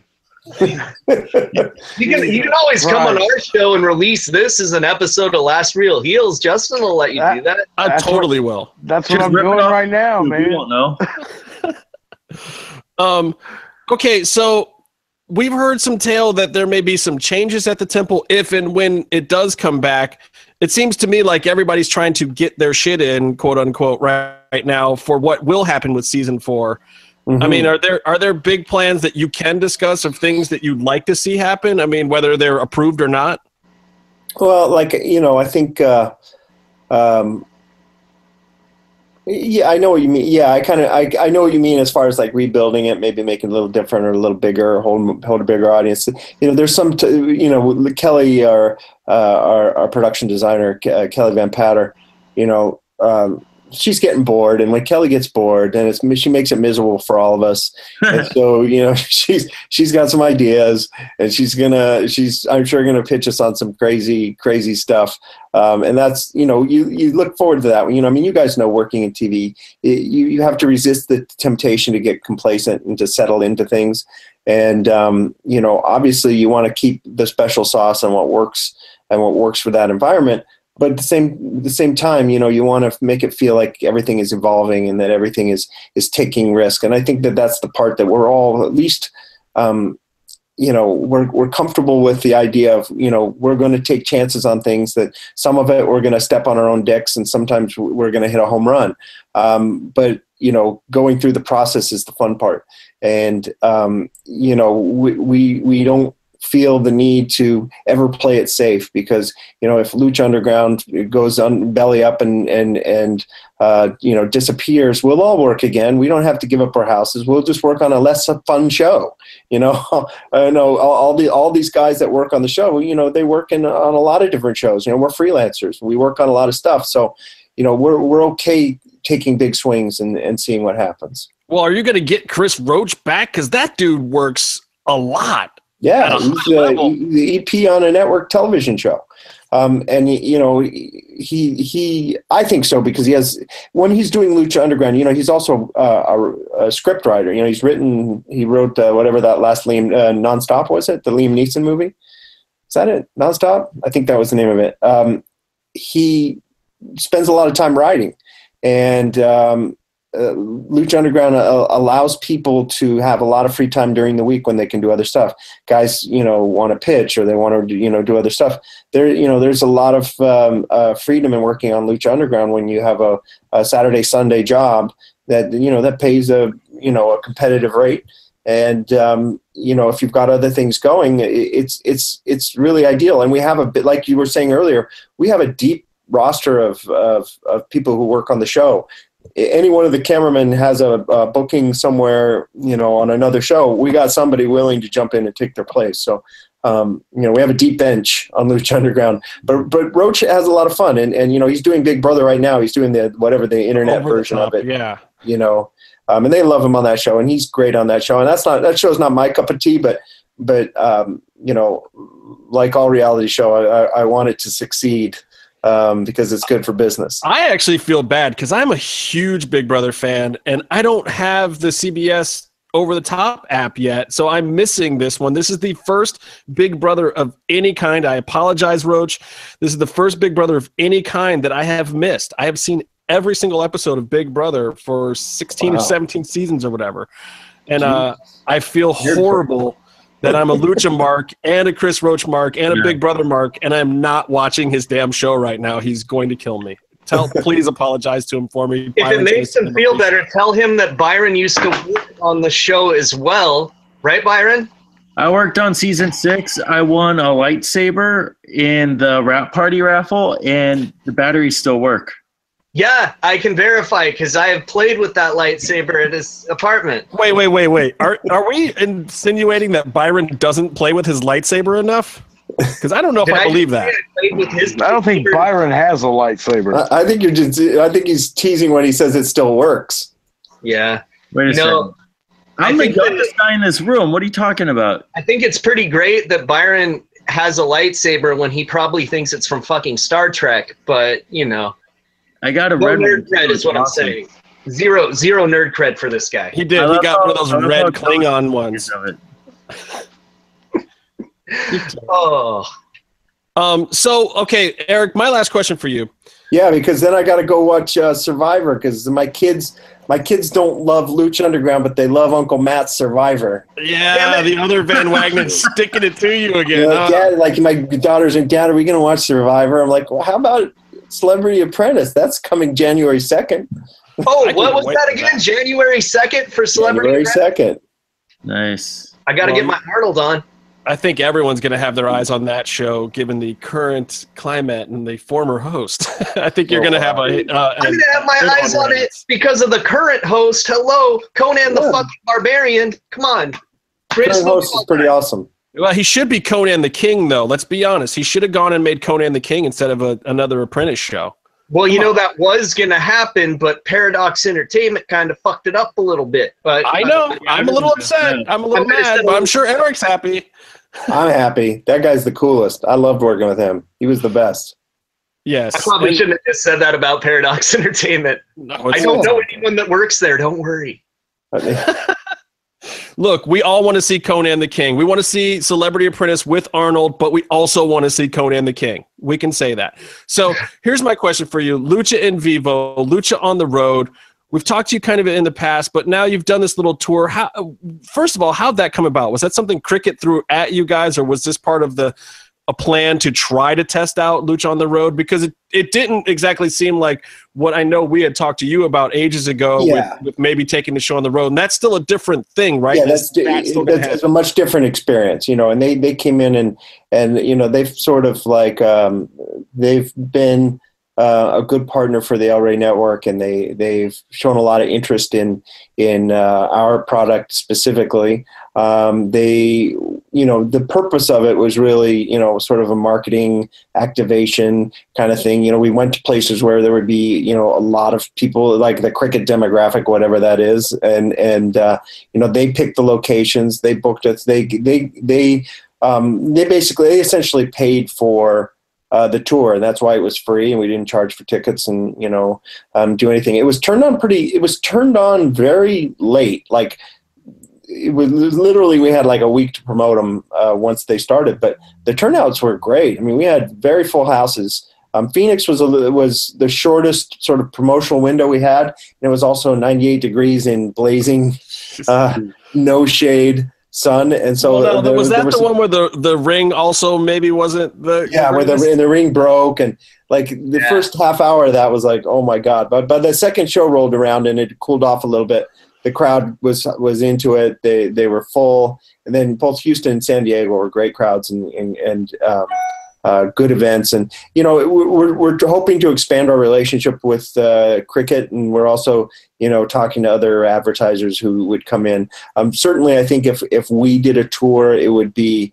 Um, uh, it would probably be have a different aesthetic. It would probably be something at night uh, in a place that we could light, and you know, with with uh, ticketed seats and things like that. Um, but but this was definitely kind of a good test balloon to see you know what the crowd response would be.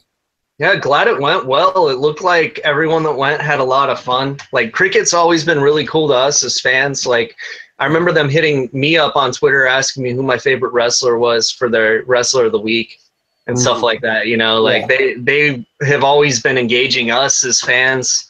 Uh, yeah, that's really cool though. No, they were great. They, they, they, I think would be a great partner for us, and you know, hopefully we showed you know the the enthusiasm of of our fan base um, and and they'll get behind our product. And, you know, and that's that's really the key for us is to find a few sort of um, um, you know key sponsorships, uh, mm-hmm. people that will that will grow with us and uh, invest um, in the things like that that we do. And um, you know, we're, we're, building them. We've got a few others that that um, you know we're developing relationships with. these things just you know when you work for a big company, they take time. Well, cool. I I, I kind of wanted people to hear it from you too, because a lot of people, I feel like we're getting the impression that this was the Lucha Underground on the road that they had been hearing you and DJ and a couple other people talk about, and it, and I was saying the whole time like, no, no, this was something I feel like they put together a little more impromptu to. Yeah kind of conform to what a sponsor wanted to do, but it was also a good test run for some of what they want to do. But it's mm-hmm. not what they were talking about doing. Like this isn't the end all of lucha house shows on the road. There is still no. certainly more to come than just this. Yeah, we had a limited roster of people we could bring, and and um, you know we were we were constrained a little bit by the locations and and um, but you know people who people found it and you know people were chanting and cheering and they were into it and um, you know I, I think that uh, I know that I know that cricket was very happy with those events. That's um, awesome. So you know Uh, one small piece at a time. And I do I want to say to the advertisers out there that I have bought things because they've advertised on Lucha Underground. Like my phone, I have because they advertised on season one. Oh my God, chill harder, you fuck it's, it's, even better because it's Kazuya from Tekken saying it, not Urban's face. I love it though. That is that a plate full of uh, uh, Casey? Is that a plate full of pizza bagels I see in your lap right there? yeah, I'm munching on some bagel bites right now. Just so like you know, I gotta say, bagel bites. Come on, Mascarita. They tease him with the bagel bites when he doesn't have a mouth hole in his mask. That's dirty, man. Poor guy. Speaking, speaking of Mascarita and Son of Havoc, you got to see uh, a bar scene in a commercial for this uh, loot. This El, what was it? El Rey, their their Thanksgiving thing that's hosted by uh, Starz. Mm-hmm. Uh, from from ah, it's fucking that Thanksgiving thing. Justin, save me, God damn it! No, you, you said it right. I didn't have to save you. It's the Thanksgiving marathon of fan favorites, fan favorites, no, fan favorite episodes. Mm-hmm. Fuck Lucha Gringo. I'm going away now.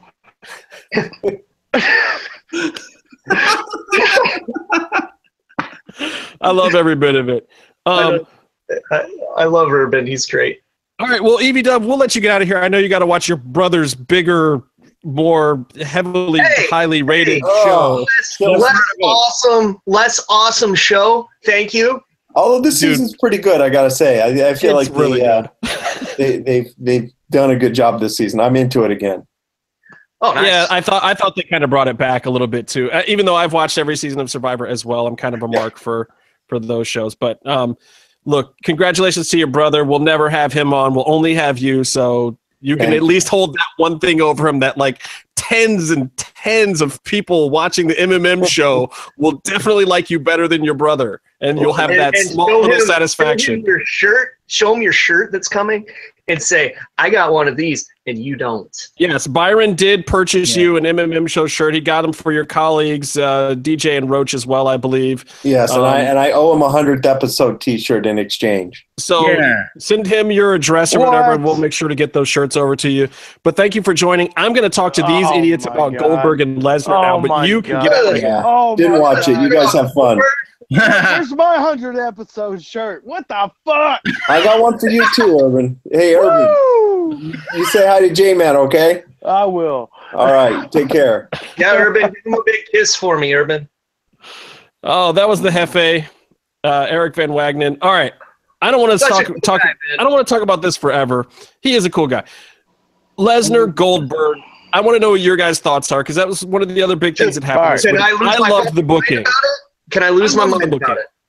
Go ahead. I'm back. Okay, listen, Vince, motherfucker, whoever was responsible, I don't give a shit. Look, you job Undertaker at fucking WrestleMania, you end, you end the streak to Brock Lesnar, then you have him job to Goldberg in 90 seconds. So what you're telling me now is that Goldberg is better than the Undertaker. That shit does not fly with me, sir. Because you know who's better than the Undertaker? Fucking nobody you got, buddy.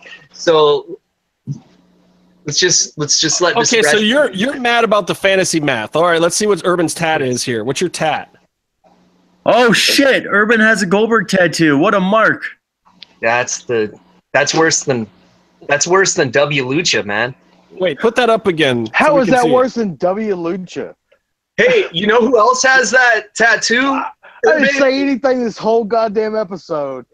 Urban, put that shit Goldberg back up so we can see it again. Urban, you know who else has that tattoo? Do you know Chessman from AAA? He has that same tattoo, and he's a fucking wrestler. I actually went to high school with a guy that has the same tattoo. It just happens to be bigger. Well, I mean that's a that's a, a old school tribal tat. I mean Goldberg probably got it because you guys had it already, right? Yeah, or did you get you know- it after Goldberg? Well, I mean, Chessman got it because of Goldberg, but tat- Chessman had to add some shit to it so he doesn't get in trouble now. okay, Lucha Gringo, shut the fuck up for a moment. Let the real fucking star here talk. All right. I can't see you. It's too South. dark. WCW was in the South, Hmm. and I got this tattoo in the South. That's all I'm saying. That's all I'm saying. So is he your favorite But dude? you know what? That's like one of the ones you pick off the wall in the tattoo shop. No, yeah, it is. It is. I was 18, you asshole. So do you have a do you have an NWO Wolfpack tramp stamp also? no, no, no, no. I had one of those, I- and that has been removed. I got that completely removed. It's all taken care of now. I, you know, my younger days, I was a little misinformed about what was cool and what wasn't cool. It's okay. I Me and never Byron owned a Goldberg shirt. NWO tattoos in Wait. very sensitive places. So no, we don't. I want to know what Urban's thoughts are on the, the Goldberg Brock thing. yeah, let us know, Urban. What's your hot take on this? Oh my god. What do you think about the Undertaker? Also, Um, I like the Undertaker more than Goldberg. I Thank like you. Brock more than Goldberg. what? Um, yeah, me too. I don't I don't understand. This guy like killed the Undertaker and I'm still. Goldberg beats him in such a short time period. That doesn't make any sense to me. But check That's this out. WWE though. Check this out though. Goldberg, aside from whatever he losing to Triple H and WWE, Goldberg has always been the biggest, baddest superhero who is the most over person in all of wrestling and like the Remember that two and time he wore gold dust wig, you guys? No, no, no, fuck that. The WWE fucked up when they Yeah. fucking killed Sting Yeah. and they gonna they're gonna go ahead and fucking put Goldberg over? No. Yeah. Fuck that shit. no, I, I, That's no, I agree with and then you. had Seth That's Rollins double crippled. standard. Fuck that shit. Brock No, Lesnar is a beast. Fucking had him this guy. No, it's just I Well, think I I mean- think they they handled Goldberg right because that's the that's the match people wanted to see. That's the most effective they could present him in that match. I think Goldberg also is one of the few people who could just walk up toe to toe against Brock and actually physically stand up to him, like match up I with can him. walk up toe to toe with Goldberg and stand up to him. You know how I do it? I shoot him in the fucking shin. But you can't bring a gun in the ring, dude. You lose the match. Yeah, All right, let me. I don't care about winning the match. They messed up. They did mess up a Sting. I wish they treated Sting better, but I s- but I think that they they got they're getting their money's worth with Goldberg. As long as this kid keeps his shirt on, I'm happy with what happened. Oh. You know what happens when you take your shirt off near a wrestling ring, right? But look, listen, listen. If his, if they, speaking of the Undertaker, if they had Brock Lesnar treat Goldberg's son like the Undertaker treated David Flair, shit would be pretty dope. Let's, Yeah. we gotta All do right. that. We were fantasy booking today, uh, Brock and Goldberg's son. That was pretty cool. Oh no, no, uh, we were actually fantasy booking a Goldberg heel turn on his own son. Oh yeah, we were. Yeah, that's that. Uh, yeah, I'd like to see that. Like he's just like, why'd you take your shirt off? And then he fucking spears him into like an electrical breaker box. He gets electrocuted like in the game and shit. But uh, I do got to say, Byron said this is the this is the way that they could confidently present Goldberg in a match, which is your nice way of saying make sure Goldberg didn't get fucking blown up, right? Yeah, of Well- course, of course. That's no, that's no secret. Look, here's the way I see it. Here's the way I see it. You guys are talking about fantasy booking. That's exactly what it was. WWE telegraphed this whole thing. They They- told you they were making a fantasy booking real. They brought this whole thing out of a video game angle. They wanted to give people a real life video game fantasy booking of Goldberg in his prime versus Brock Lesnar in his prime. Right. And Goldberg in his prime. This is- Bullshit. this is the This is character. Plus, they want to get more than one match out of it too. And the Yeah. only way you do that is not to have it be a best of three trilogy. This is the way that you do it. Now, and, and I called this a couple months ago, but not quite this way. I said that he would go over here and then that they would do a blow off match at Royal Rumble. Ro- Royal Rumble, and and that's not quite what I think is going to happen. I think what's going to happen now is they did the match here, Columbo? and then they're going to go into Royal Rumble, and then he's going to. Uh, I think there's going to be interference by Brock with Goldberg, so Goldberg doesn't win the Royal Rumble. He's not going to have another title run, and then that will set up Mania as a match for them. I thought they would keep Goldberg out of Mania. I don't think he needs to be at Mania, but to me, this really kind of telegraphs that if he's not having a blow off match with Brock right now, that that's where they're going to go. Um, I, I, they could work Taker in, but I would hope that they don't work him into the angle at the Royal Rumble. I think it's going to be Brock, and it's a great use of Brock because what you have now is Goldberg cutting promos going into WrestleMania and Royal Rumble, which Brock has shown that he's fucking horrible at doing. He couldn't, he couldn't even figure out how to heal the crowd wait, with Heyman. Wait, what? What? What are Goldberg's promos? Are they like, uh, uh, uh, Yeah, They are. They're they're they're old school good imitation. That's all superhero. with my Stone Cold, sir. He does. He's gonna do old school. Eat your vitamins, freaking promos. He's not. Is he gonna be pull like, a Sid? Is that what's gonna happen? Fucking I know Brock you're twice Lesnar. than I am, but I have Brock half the brain Lesnar is his own promo. There's like that man is a beast. But that's also the reason why you don't he need him came for in this. and beat Heath Herring. for fucking you, it was is that who his name is? Is that he? Was Yeah, that Heath he- Herring? That guy that was talking shit about him being a wrestler, and then he got his ass whooped. Yes, but that's the whole point, and that's why you have to have Goldberg, a mythical superhero, one of the few left that, That they have access Chance to. piped in. Uh, Chance Sure. piped in. I think Urban doesn't hit the nail on the head. doesn't head. matter how they made him into Superman, but you know, look, Superman was created by two guys who looked at some clouds and saw some clouds as the Man of Steel. Goldberg was by some dudes at If WCW look- after they had turned Hogan. They had turned Hogan heel. They didn't have a superhero left, so they had to create another one, and they did. They were like, "Oh, this big burly Jewish guy is going to be our new superhero." You know, originally he was supposed to be a Ken Shamrock ripoff, and then they just kept giving him Oh, pins, and my they, they threw that out the window. That's why he wore the MMA gloves and shit, which is pretty. yeah. I'm- I, I don't I don't disagree, but like, look, we know he was created in a laboratory. We know he's completely a, a figment of a writer's imagination somewhere. And he thought wrestling was a fucking shoot Yeah, from the get go. Yeah. I think he's got a certain level, a different level of appreciation for it now.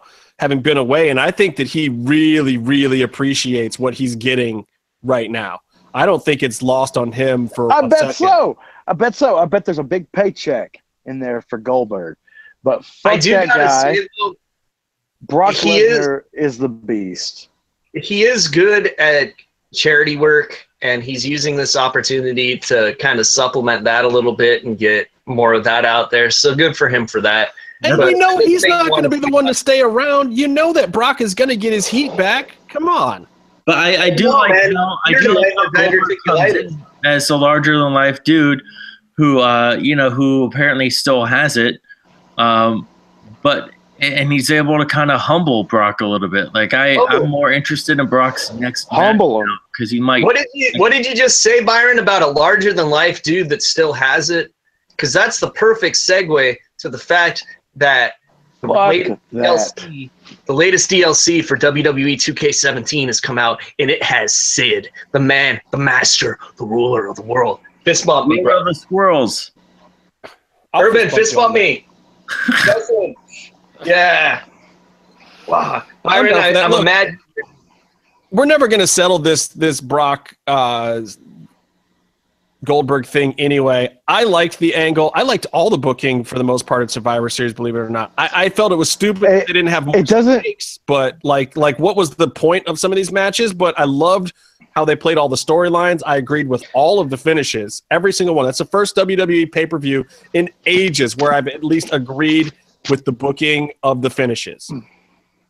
I do like that they made SmackDown If look it doesn't end, if it doesn't end with Brock and Goldberg in the MMA ring, the UFC ring, the Octagon, what's the point? I want to see No, Brock about the Lions? kill Den? this son of a bitch. Well, I think that's Yeah. where I think that might be where it does end, except they'll do it in a WWE ring. But I think they're gonna go towards a more like MMA shoot thing, like Hell in a Cell. with Brock and, and No, the Lions Den match, dude. Remember that shit? What Yeah. needs to happen? oh God! What needs to happen is they need to sign Kurt Angle to have an MMA rematch with Samoa Joe. oh god, Oh please stop. Don't, don't get me salty about what made me stop light DNA way back in the day. You I, had the to, I had to turn away point faster than everyone else. Angle can beat Samoa Joe again. yeah, yeah, that was fucking great. Yeah. Champion Kurt All right. Byron, at least come to current history. What did you think about the rest of Survivor Series? Did you agree with it, the rest of the booking? I mean, did you like the the the temporary Shield reunion? Did you like you know the I liked it. It was it was fun. Uh, I was I was uh, I watched it over like two nights after work because I was falling asleep. Eh, I like- I don't care how you watched it. How did you like it? I like to know that um yeah that uh, Raw versus SmackDown match. I mean, ultimately there were no real ramifications for either show for winning or losing, Mm. but you have in the build up you have the guys putting aside their differences to represent their show, and they get heated in the show, and ultimately everyone just starts beating up guys on their own show because those are the guys they're feuding with. Dude, all like they had to do is say that the winner of the match got number 30 in the Royal Rumble, like for their show. And it would have had ramifications, you know what I mean? And it would have led to, I mean, TLC's still in the way, but, uh, which is funny that I think a pay per view's in the way instead of something that has to happen, but that's how their shit works.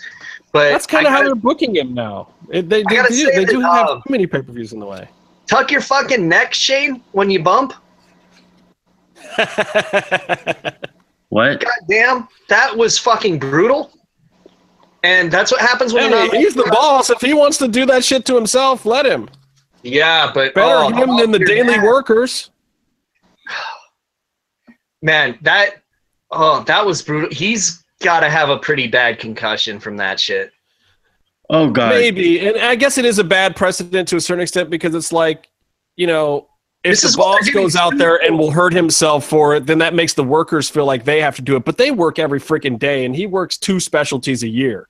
You know, Yeah, but they're also getting sued for concussions right now, so this is horrible timing.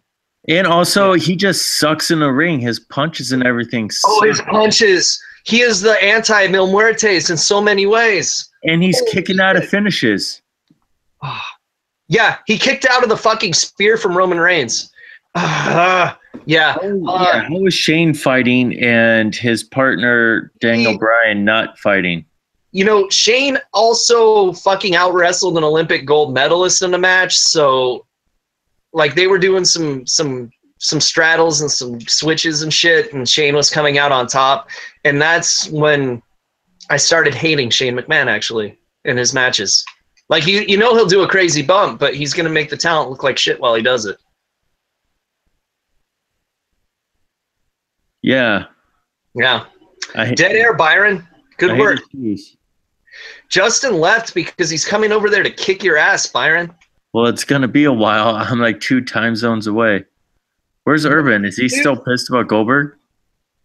Hey, uh, he's muted right now, so he might be um, peeing or pooing. I think he's peeing and pooing. I will say I will say that I, I like Goldberg more than I like Shane in the ring. Yeah, me too. Yeah, if I had to pick one guy that's gone completely gray, I would pick Goldberg. But it it is kind of funny to see the same story play out where you have Goldberg and you have Mickie James come back and kind of essentially run the same gimmick on NXT and WWE pay per views on the same weekend. So I heard I heard that match with Asuka was great. Can you can you verify that? I didn't see it. I can. I watched it yesterday. Uh, it was really good. And also, the thing is, you have guys like you have the people like Brock, Shinsuke, Asuka, who become unstoppable giants and monsters. And so now Asuka and NXT and developmental land needs someone who can at least put on a competitive match so you can get into it. Otherwise, she's I don't think you need that on NXT. You can have her squash for two years straight. Well, I, I mean, Asuka, Why not? these the like they're not developmental wrestlers. They're there to sell tickets for developmental wrestlers to, for uh, to you know wrestle in front of. Uh, Look, I I, just don't think there's anything wrong with a good old fashioned jobber squash. Have them but do it every single week. match, like I think dude- Asuka needs to have a competitive match every now and then, and it's getting harder. I mean, I saw Junkyard Dog squash opponents for maybe nine months straight at one point in time when I was growing up. I never had a problem with it. Loved every time Junkyard Dog came out. Didn't care who he was squashing. Like, Now- especially now on your one hour shows. but you this- go from Asuka, you go from Asuka like totally destroying Dana Brooke Yeah. and having a competitive but still dominating um, you know Bayley and emma you go from that and now you're having her tap out liv morgan to a wrist lock Well, you know what though, Byron? This is something we have to discuss because allegedly the Black Lotus Triad members that we're going to be seeing next week are signing with WWE next year. no no no they're staying at stardom They are. That's that's out now. They they both are. I That's don't know. No, I, I think that I think that it's still in the wind that they could come to WWE because I know they're looking to bring in that talent and and they want to put more Japanese on the roster there. The two that they're looking at, I would sign, like legit. But I absolutely don't like. Uh, I think they would get over, and I think that the audience would get behind them. And uh, but I'd And you know what they like should do? They should put them on the cruiserweight show because they're probably better than half of those guys. Yeah, yeah. Um, I hate this cruiserweight shit. Can I? Can I? What do they do? Yeah, I'm with you. What is this live 205 thing or whatever they're talking about? It's it's not a good idea. wh- Whose idea was it to make them all Dean Malenkos? Because that's what it is. It's all Dean Malenkos. There's no Rey Mysterios. There's no fucking La Parkas.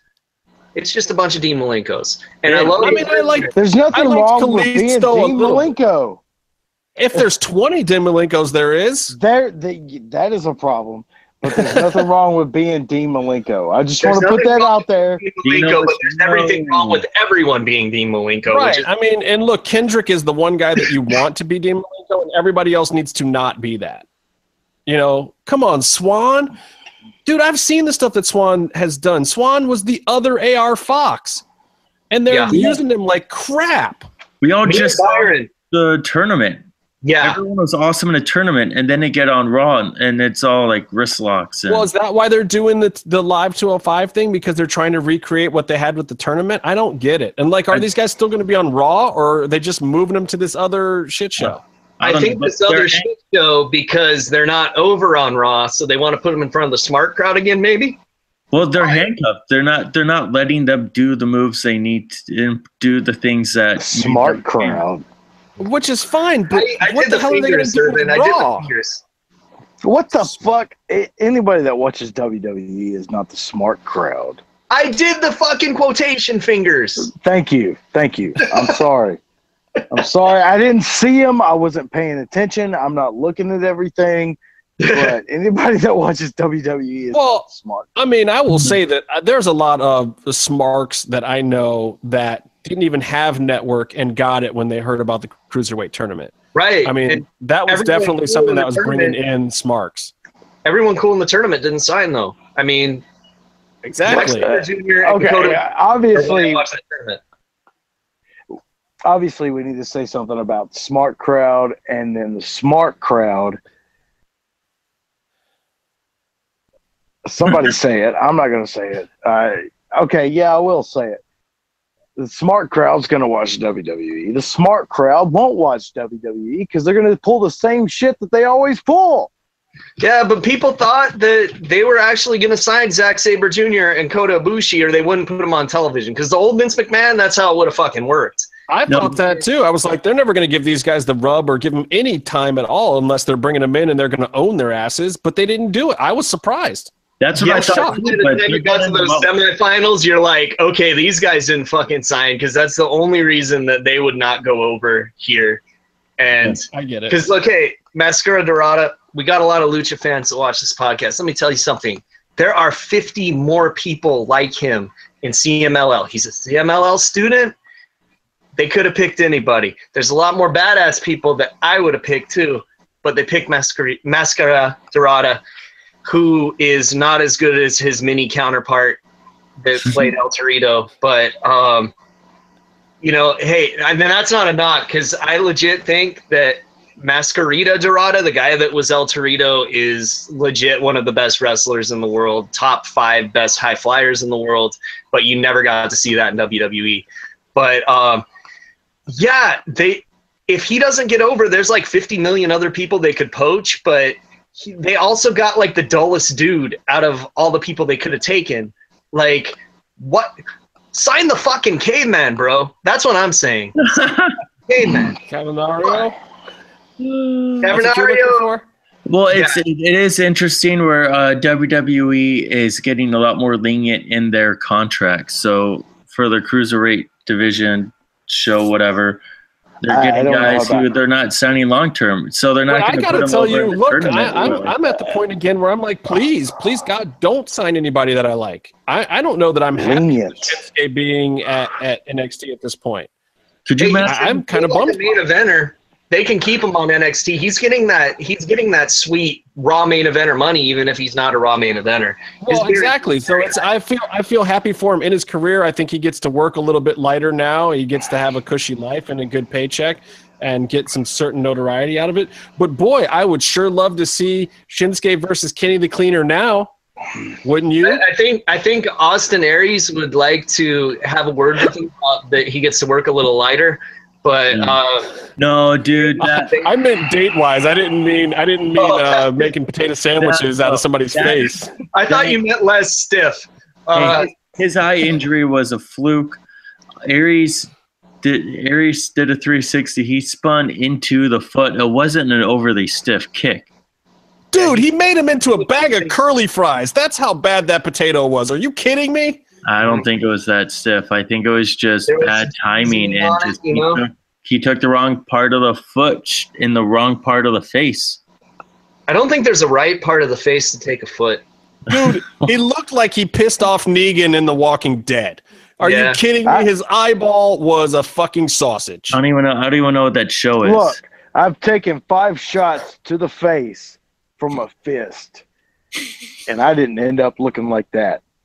There's We somebody fucked up, and yeah, I'm telling you, I've been in shoot kickboxing matches and kicked that. in the eyeball on purpose and not looked like that. That was some stiff shit. You've all presented information and evidence, and I still believe 100% what I believe. Oh, Oh, you're a To terrible Byron, human being. I was agreeing with you. I don't. Were you? Yes. Yes. Jesus. Yeah, exactly. Lucha Gringo knows what I'm saying. Yeah, Jesus fuck. oh, this is fun. Oh, Wait, so we never found J Man? All right, so Casey, I'm going to ask you real quick before we get out of here because we it's time to go. But but yeah. UFC 205, I didn't talk about it a ton last week. I didn't talk about it all last week. Oh, Um, dude, I had a lot of fun watching that card, man. Yeah, was that not an amazing? That really was one of the best UFC cards ever. They delivered. Yeah. I mean, like half of my picks didn't fucking win, but there you go. It happens. It's still entertaining. Um, Look, I, I took a couple. I took a couple of L's in there too. There was some uh, some surprises in that UFC, in my opinion. I was expecting um, our, our, our friend Joanna Champion to uh, do a little more murder than she did. I was a little disappointed there. Or a lot more murder. Miesha Tate, holy shit. Um, the less I, I did not expect Miesha better. to. I did not expect Miesha to lose at all, one bit. Um, that was a huge surprise to me. Let alone retire after the match. Holy smokes! Fucking Eddie Alvarez fought like you were playing a two player game and like you just plugged in the controller and didn't do anything. And he uh, said it himself. He completely abandoned the game plan. He got hit in the face once. He thought he was going to brawl with Conor. And look. it- and what did that's- Mike Tyson say, Justin? What did Mike Tyson say? What did Mike Tyson say? Everyone has a plan until they get hit in the fucking face. Oh god. Brock Lesnar. And and, and I mean, I don't know that. I don't know what uh, Eddie was thinking, but like, dude, if you are a wrestler and you have the ability to wrestle, there's not a person in the world who knows anything about MMA that wouldn't tell you like the key to trying to beat Conor is to wrestle. Like, yeah, Chad Mendes might not have pulled it off, but Chad was also coming in on short notice or whatever. And I'm not making excuses. I'm just saying, like, Chad even gave him a run for the money, grappling with him. Like, even Nate did. Like, how did Nate win his fight? It wasn't standing up. Mm-hmm, mm-hmm, mm-hmm, mm-hmm. Yeah, that disappointed me to where the point where I was yelling takedown at my TV really loud, hoping that he would hear me wherever the fight was in Madison Square Garden, in New York. uh, Yeah, I don't think anybody can hear you over that crowd. Nah, I don't think so either. But uh, I'm sure my neighbors loved it. But uh, yeah, that that kind of made me a little sad. I thought I thought it would be a better fight. Like I really did. Like I thought that. Well, yeah, it wasn't good, and that's honestly the thing I feel most bad about for Eddie is that I don't think anyone's thinking rematch for him. He's going to have to work his way back up. But look, now he's held titles in every place that he's been. But like you know, not even defending it once and having some other having Conor, who a lot of people were like, nah, this guy shouldn't beat you. I do like Um, that um, Bellator was building their whole show around this guy beat Eddie Alvarez the same weekend that he loses, and uh, it, the, the commercials were still playing after the loss, and I'm like, oh, this is this is funny. This is this is the joy I can take in that loss because that Bellator looks dumb. Yeah. Well, Bellator, dude. Yeah. Uh, speaking speaking of which, uh, Hendo, Henderson, Ben, the other Bendo, um, he's lost two title matches now. Now this one was a little bit more competitive, but man, for a guy who was at the top of the game in UFC to now be uh, 0 and 2 in Bellator for title matches at two different weight classes, but I mean that doesn't bode well to me. He was always a guy I rooted against for some reason, but I still feel bad seeing this happen to him. And it's And- because he comes out there and he does the the after fight Jesus speech thing, isn't it? Yeah, it It is. seems pretentious. It's not even that I disagree with anything that he's saying. I have my own beliefs or whatnot, but the way he does it, for some reason, just is like, dude, what are you talking about? You hit people in the face for a living, man. Yeah, he was doing it in the way that I won because God likes me more than you. Is Yeah. doing it. Yeah, The other man that standing across the ring from you went to church on Sunday too. Like, exactly. it has nothing to do with that. too, bro. It's like, come on. I don't know. Something something about that always bothered me with Ben Henderson. I don't know why. It just always irked me. You know, but Yeah. um what was the other oh the Weidman fight. Oh my god. Oh, yeah. What? How did we forget that? and the head and the face and the things that happened to the head and the face and the Like I was like, oh my god, that man has children. Yeah, Make this stop. Worse than Austin Aries right there. Holy shit. Yeah, I, I feel bad for Weidman. Um, I think maybe he should go up to 205 now. I've heard some people talking about that. I know Helwani and, and New York Rick were talking about that on MMA Hour this week. Um, yeah, maybe he should go up to 205. Maybe that's where it's at. Like 85 is is murderer's row now. I think it might be more murderer's row than the 155 these days. I think that he should, if he doesn't move up to 205, he should consider an acting career because I would have cast him in a remake of Pumpkinhead after this fight.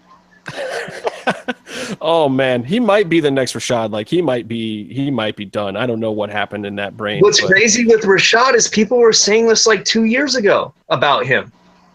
Like when I heard people say Rashad brain damage, I Googled it and I was finding articles from two years ago. That shit's weird.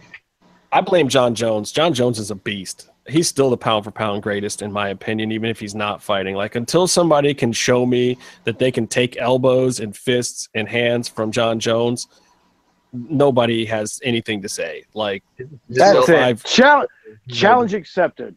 Fuck that guy. Challenge accepted. wait, you you Fuck were you. lighter than 205. That's not your weight class, dude. You I can't can fight at 205. All right. Give me Who? some. Give me some fucking Adderall. I'll do 205. I'm gonna sign I- you up for it. I'll have to bulk up for some do it. I'll fucking. be in that division. Fuck that. And Jon Jones ain't gonna do shit to me. Fuck him. that piece of shit. I fucking hate him. I, I love everything that bad has happened to him. Fuck that guy. He was another he was another guy that was No, like he's this too superhero. cocky. He's too fucking cocky. And then when that Well, guy, yeah, even like, after all his trouble, he was like, "Oh yeah, you know, I was doing blow on the weekends and partying and whatever, and it was just like easy, like I was just beating everybody." when he didn't sign that replica belt because cars? he said he had to earn his fucking shit, that fucking pissed me off. Fuck that. That is bullshit. If you have a fan and they're like, sign this belt, sign the fucking belt. It's not a big deal. You don't have to go into your fucking like preacher fucking mode and talk some shit because you think you're disagree. entitled to something. And and he's a guy that he needs to learn how to be a heel. Is I think the problem. I don't think he knows how to be a heel. He thought he was a superhero. Like the, the day he won the belt, you know, he saved some lady in the park or whatever. I think because Craig ja- uh, or uh, Jackson pushed him to Greg Jackson, but um, you know, he saved some little old lady in the park from getting mugged, and he was like this superhero babyface guy. And I think he he thought trash. that everyone had to believe he was that when in fact he's much better off as a heel. Like, Yeah. dude, Definitely. you're a world class athlete, it. and you have been since you were like 15 years old. Your brothers are all world class athletes in the NFL. Like, dude, just be a dick. Are It we saying you. Batman? Are we saying Batman never ran the Batmobile into a pregnant lady and did a little blow? Uh, it- it- we don't know that. This shit happens off panel. I'm saying that once Batman does do that, just embrace it. Go hang out with the Riddler. Be a bad guy. It's fine. Dude, I would hang out with the Riddler, but like the '60s one, because Frank Gorshin was the shit. Like, That's God. true. I That's got true. a great That's I got a great true. story for you about Gorshin and Adam West um, and this place called Stank Joint that used to be over in North Hollywood that I'll tell you sometime. Oh, I, were that's, yeah, Oh that's probably where steak joint used to be. Yeah, it's got taken over by some top chef guy who changed it in some different restaurant. But I used to go there all the No, time. steak And I joint is a parking lot now. Yeah, I sat down there. I sat love down in there with my mother one night, and um, at the table next to us were Frank Gorshin, Adam West, and this other guy. And they're talking to this other guy, and he's mad because he didn't get to bang the girls that were on Hee Haw that Adam West and Frank Gorshin got to bang. Yeah. And I'm trying to figure out who the other guy is, and I find out that he was the voice of Gargamel. He was this guy who's like this great character uh, actor, or whatever. And my mom is sitting with me. She came out here to visit me. This was shortly after I got here in 19 whatever. he's And like, this is what California's like. And and my mom's looking over there and she's like these dirty old men. I can't believe they're saying these things. And they're i mean they're seriously talking just filth about banging chicks from hee haw. And my mom is about to get up and say something and adam west face and i'm like mom that's batman. You need to sit the hell down and just let that man be. But I mean, like, and if you've ever been in steak joint, I mean, literally, it was like we were sitting with them because they had a booth that ran all the way along the wall, and then they put like a table like a foot apart from Oh, another yeah. one with chairs on the other side. So I mean, literally, it was like we were having dinner with Batman and the Riddler and Gargamel. Um, it was my, that's my sorry, that's my best famous person run-in Yeah. celebrity story ever in California, and you mentioned those guys, so I had to bring it up. So I actually sat there, and then afterwards, I you know I I said, hey, you know, big fan to to all of them except Gargamel because I hated the Smurfs, and um, it was cool. It was cool, and my mom didn't actually say anything to Adam West about being a dirty old man. Like you got to let those guys relive their their glory days, right? Yeah, he, comes up to you and he's like, "Sorry about the filthy mouth, old chum." Oh god, that would have been amazing. But oh, dude, Frank Gorshin, right? Like they used to get pissed at him during the '60s show because he worked out too much, and they're like, "Our stuntman has a shittier body than you. You got to lay off the weights." That's fucking amazing. He he looked like something out of Cirque du Soleil, didn't he?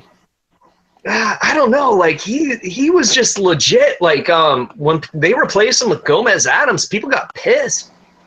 Hell got yeah, I was I was salty. I mean, we were Um, just watching reruns and we were still mad. What the fuck? They ended up bringing him back. Yeah, next- I mean, dude, 60s Batmans were one of the pinnacles of television for my generation. Probably you you guys are maybe a little young for it, but I, that stuff was What? no, dude. No- when, when the No 89 padding. they brought it back. No back. padding. I have it on Blu-ray, dude. Blu-ray, all of it, whole series. Blu-ray didn't exist in the '60s. You're not fucking fooling me, motherfucker. All right, Gegard Mousasi. Wait, you know what? I, I forgot to mention uh, uh, Khabib. Khabib uh, at UFC 205. today, dude. Oh shit. Holy smokes, man! He's a scary individual. The very sad thing for Khabib Nurmagomedov is uh, I don't believe that Conor McGregor is going to fight him anytime soon. No. Um, everyone I've talked to that's really in the know is hearing a whole lot of things that don't involve Khabib. Conor's camp, they're talking Woodley over Khabib at this point. They're talking Woodley, they're Ah. talking Nate, they're talking everybody but Khabib Nurmagomedov. He's not getting a title shot anytime soon. Jose Aldo's not getting a title shot anytime soon. Conor's going to have his baby. If he does fight anybody before then, maybe a GSP fight brings him back into action sooner. Maybe Woodley brings him back into action sooner, which I know Dana is trying to make something happen. Um, but at this point, Conor's not going to negotiate with anyone but Ari Emanuel.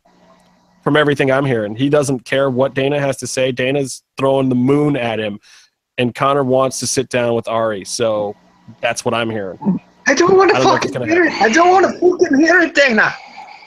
I don't. And they're not taking that about to 145 belt away from him. You, you see how everything has stopped. Every conversation about that 145 belt coming off his waist has completely ended. Mm-hmm, mm-hmm, mm-hmm. It's not coming off of him. Jose's not getting it. They don't care if Jose quits. I think that uh, you know Frankie Edgar could get a chance to get that 145 belt sooner than anybody else at this point in time. I, I'd, I'd pay to see that. Like that would be a fun But fight. Khabib, Khabib and Tony might fight each other for some money. I think I think Conor will even fight Tony before Khabib at this point, unless Khabib wipes Tony out. It's Um, like how many how many fucking more people does Khabib have to kill before he gets a title shot? That's the question.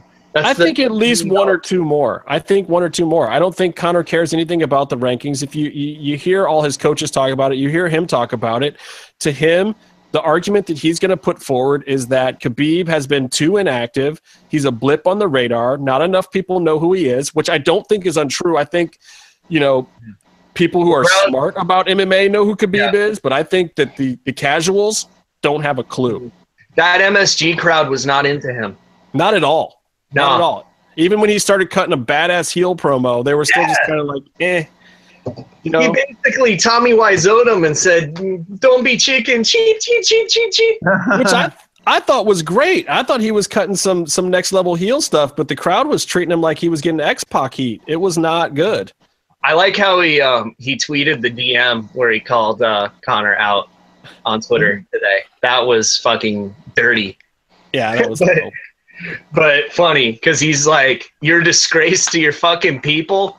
because he won't fight me because the Irish are a good fighting people and they want a good champion. So don't Well- let your people down. Well, and I think that's what Khabib's got to do. I mean, but I think it's going to take six months of calling mm-hmm. Conor a chicken and saying he's ducking him and getting it in the press. That's what's going to get him the fight. He's going to have to take it to him in the press to get Conor off the throne to fight him. And I still think before that, Conor can fight any number of people and have uh, a complete legitimate claim to those fights in a heartbeat. Um, Yeah, but Gegard Mus- I got to talk Gegard Mousasi real quick because that dude is amazing. He put it on Yeah. Uriah Hall, and that's it. I mean, like Gegard, if he doesn't get a title shot soon, that doesn't make any sense. That makes less sense to me than the Khabib thing. Like Gegard can talk. He's talking all the right shit. He's backing Yeah. it up. He's the next Conor if he does if he keeps it going. His shit is funny. Like he he does good promos. Like this is this is good. Like okay, so he gets a title shot.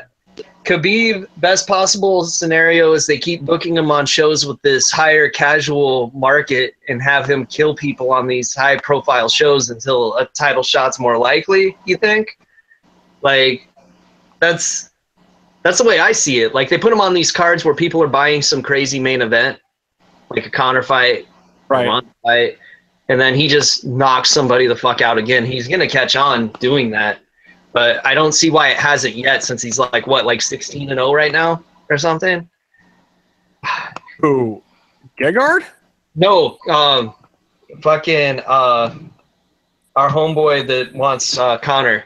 Why am I blanking on his? Khabib or Khabib? Khabib, Khabib, is like yeah. you know, Khabib is like 23 or 24 now or something. He's Yeah, he's way was- up there. God damn. Nobody has beaten him. But he took like- a ton of time off, and then he was off for Ramadan, and he was off for injuries, and They yeah. can't. They can't fault the guy for his fucking religion, though, man. Like that's. No, but what you can what you can fault him for is he needs more bigger matches in UFC. like if you look at at, at El Cucuy right now, El Cucuy has taken on all the big challengers. Every big name that has come up, he has said hands down, okay, I'll fight that guy. Khabib has tried to do that, but hasn't done that yet. He's done a few of them, but a lot of those undefeated streaks are outside of the UFC and they're against lesser opponents. I mean, his last fight, when the when the fight with him and Tony didn't work out, he fought some nobody.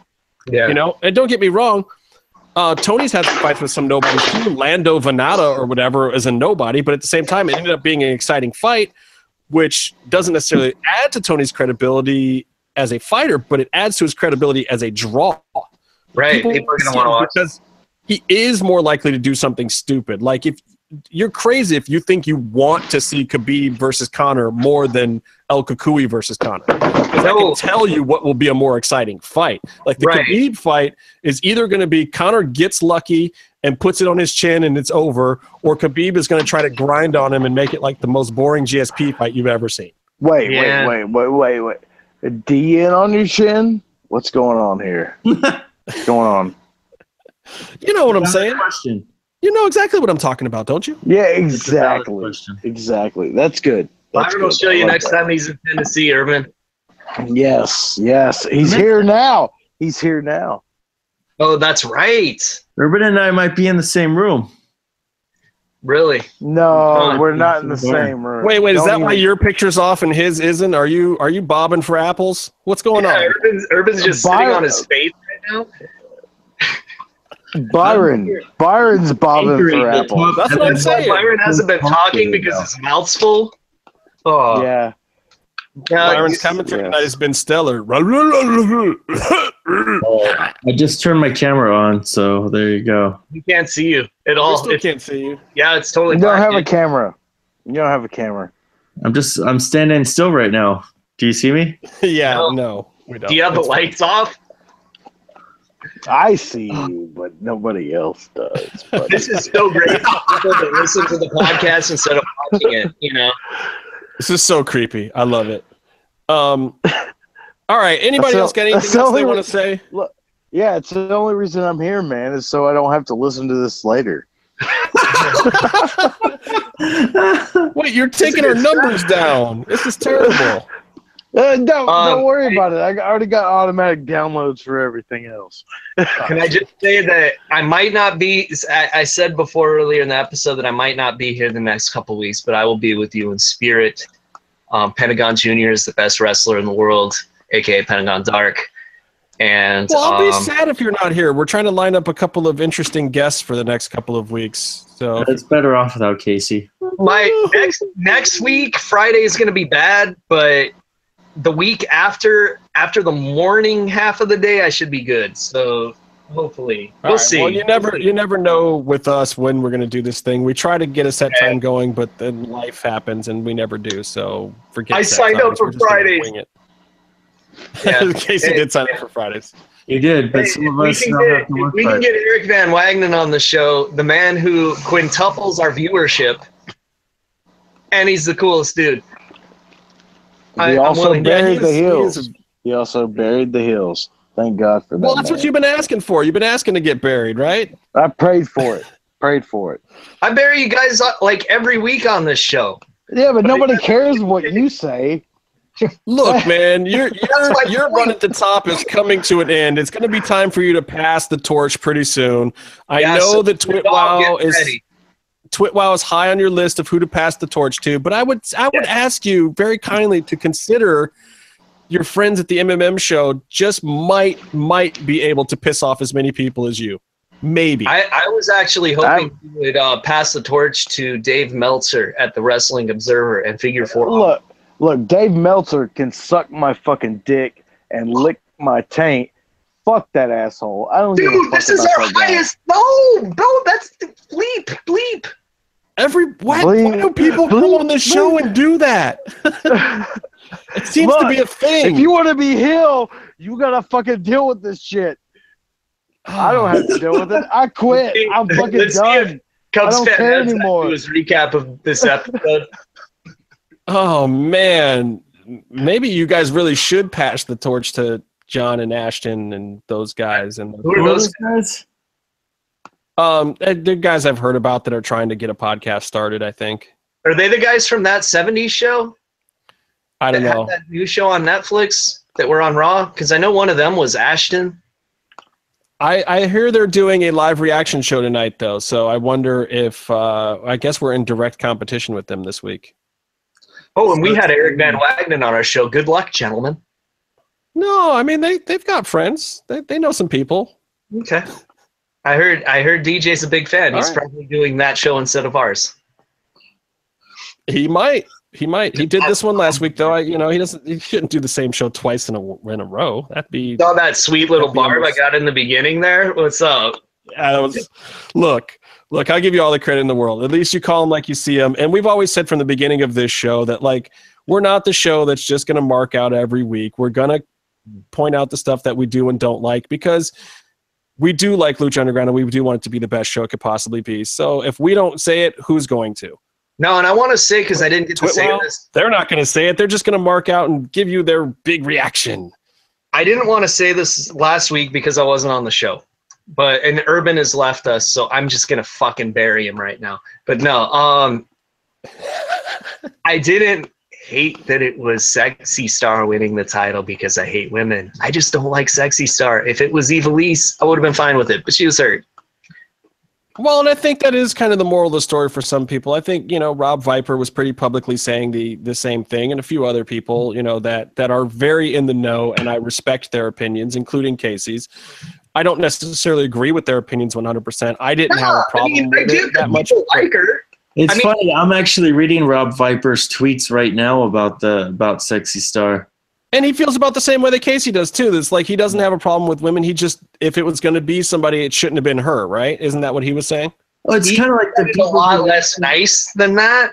Like a lot less nice than that. But Well, he doesn't think she's a good worker. No, and I don't either. And see, it comes down to this thing, right?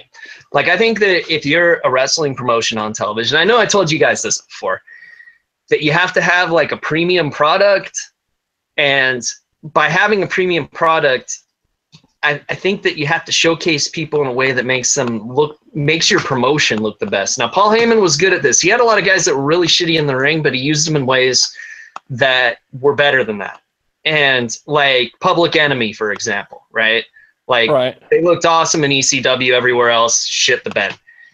Uh, Sexy Star, I think she was used best in the No Mas match, and I think that's the best they got out of her. And that's not how she was used in this championship situation, to where, like, you got Ivelisse and you got Taya. Like every woman that was in that match got killed after like one move. She was taking all of them and then you know winning the match. And you know, just uh, I don't know. I, I think it all comes down to the way she hits turnbuckles. Maybe that's all I see. But that's that's the thing. That sexy star, in order to be utilized effectively, you have to sort of modify your ring in that you need to take away all the ropes and turnbuckles, and then, then Which no Mas was all around the building, no oh, ropes, Yeah, no exactly. turnbuckle. That's why. That's Yeah. part of why No Mas worked. Is it was everywhere. Yeah. My whole thing is and and is, yeah. As a worker, I I I've never thought that she was great, but I also I've seen more of her of her on TV than live, and the edits in Lucha Underground are extremely favorable and work great, and I love them. And for me, it just didn't bother me because I- as a writer myself and and as a TV producer myself, I thought story wise it perfectly flowed. It made a ton of sense. I also think it made a ton of sense to take it right off of her this week, leave her in the hunt. She's had her moment. It was a big moment. I do think it would have been better for Ivelisse. I'd be really curious one of these days to to pin Eric or DJ down to tell us if that was the original plan because maybe it was. I don't know. They don't seem like they're going to quite let it out of the bag, but they're saying Like it would have made been. sense, right? Like with how close she came to beating Mil Muertes at the beginning of season two, like wouldn't it have kind of made sense? But yeah, but you and I both know that even Evie is pissed about you know some of the waning of the temple because, like Eric said, yes, she's super over, but at the same time, feeding that beast hasn't been happening with her because she's been in and out so much. And then you know when she comes back, a lot of times you know the the pop is a little slower at first, and then people remember like, oh snap, I really like Ivelisse, she's really awesome. But you've got this kind of uphill battle with her where she's super over and then it wanes a little bit and then she's out of the storylines and you got to rebuild the character. And it's mm. like how many times are they going to rebuild her? Whereas through no necessarily you know good virtue of her own they did not have to do that with sexy star. She was there all the time. She had those pivotal matches. And if you were going to do something like this on this level whether you consider it a stunt or not um, a you had to take the belt off Matanza. You had to do it at Aztec Warfare. That was a Yeah. no-brainer. That part of it, I think everyone can agree with. No-brainer. But if you're gonna do a stunt like this with a sexy star or Ivelisse, this was probably the time to do it, where they could write the story and have it make sense in this multi-person match. Um, Mhm. And I just think that you know, for sexy star, she was right place, right time. She had the build. She had a ton of matches in season one um, enough matches in season two, even though it looked like Ivelisse was at the beginning of the season certainly getting the bigger push, but it didn't end that way. It ended with Sexy Star getting the bigger push. right. You come into season, you know, three here. Ivelisse is still rehabbing a little bit, and then she blows the, the ankle again. And if you're going to do it, Bad you luck, man. got to do it with Sexy Star or not do it. I mean, those were really the two choices. Yeah. Yeah, because Mariposa had already lost.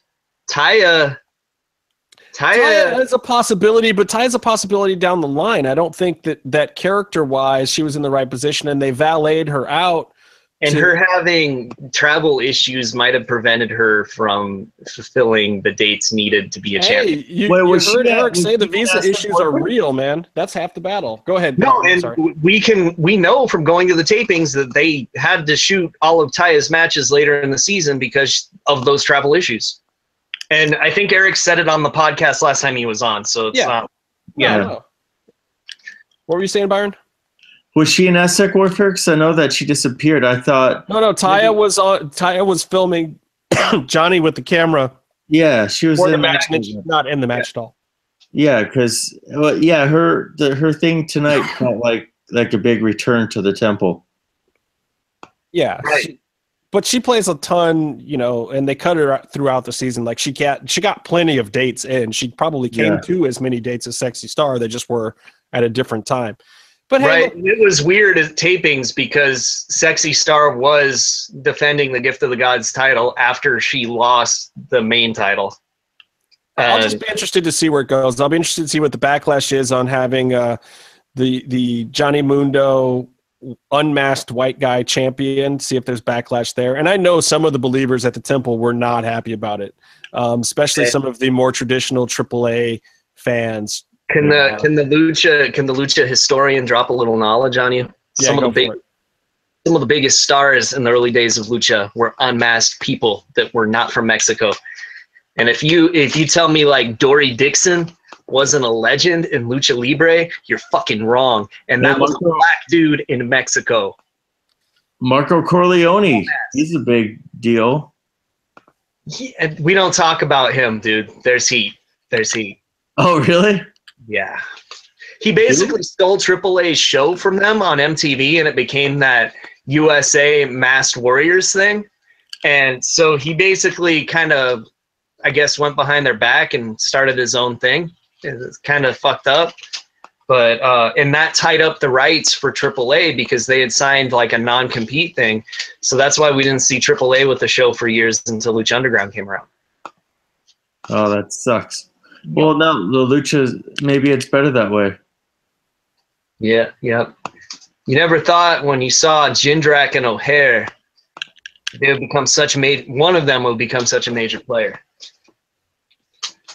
Because I thought those guys sucked in I know. I didn't think they sucked. I think they had a look, but I think everyone in the new blood was super green. Dude, it was all about above average Mike Sanders, and that guy's not even a wrestler anymore. I just love the the aiming low that he had for his wrestling name, that he was above average. I like how I think he still sells pools with his dad. But he but he got to go toe to toe with Ric Flair in a promo. Yeah, and held his own. Yeah. Hey, that that skill will will help you upsell extra pool features and lighting features. That's more money in your pocket. You know what I mean? Exactly. If if like a dude comes to my house and he was on WCW Monday Nitro, like if the fucking gambler tried to get me to upgrade to a waterfall for my pool, I'd probably fucking do it because he's the gambler. I'd be like, dude, you got the cards? And he's like, man, I always bring the fucking cards. I'm a gambler. And, and then he would do like that thing where he like spread the cards out. And Or then, then I'd say, will you let me pin you? If Glacier came up to you and rang your doorbell and said, "Hey, when's the last time you had your AC vents vacuumed out?" and you're like, "I don't know what that means," and then he goes, "You might have a fire," and then you pay him money and it, he, his people vacuum out your AC vents. Mhm. You know, like I'd fall for that scam if it, like I'd be like, Glacier knows what he's talking about. Dude, if fucking Mark Starr came to my door and asking me if I've accepted Jesus Christ as my Lord and Savior, I'd read his literature. What would you do if Scotty Riggs just was at your door, not even ringing the doorbell, but you just opened it and he was there? That would be an interesting day, but I think I would I would say, "Hey, you know, there's a Denny's down the street. You want to grab something to eat, bro?" And he would say, "You buying?" And I'd say, "Of course, Scotty Riggs, I'm fucking buying." That But goes without saying. And then we would start American males, American males, American males. This is totally male. degenerated. I love it though.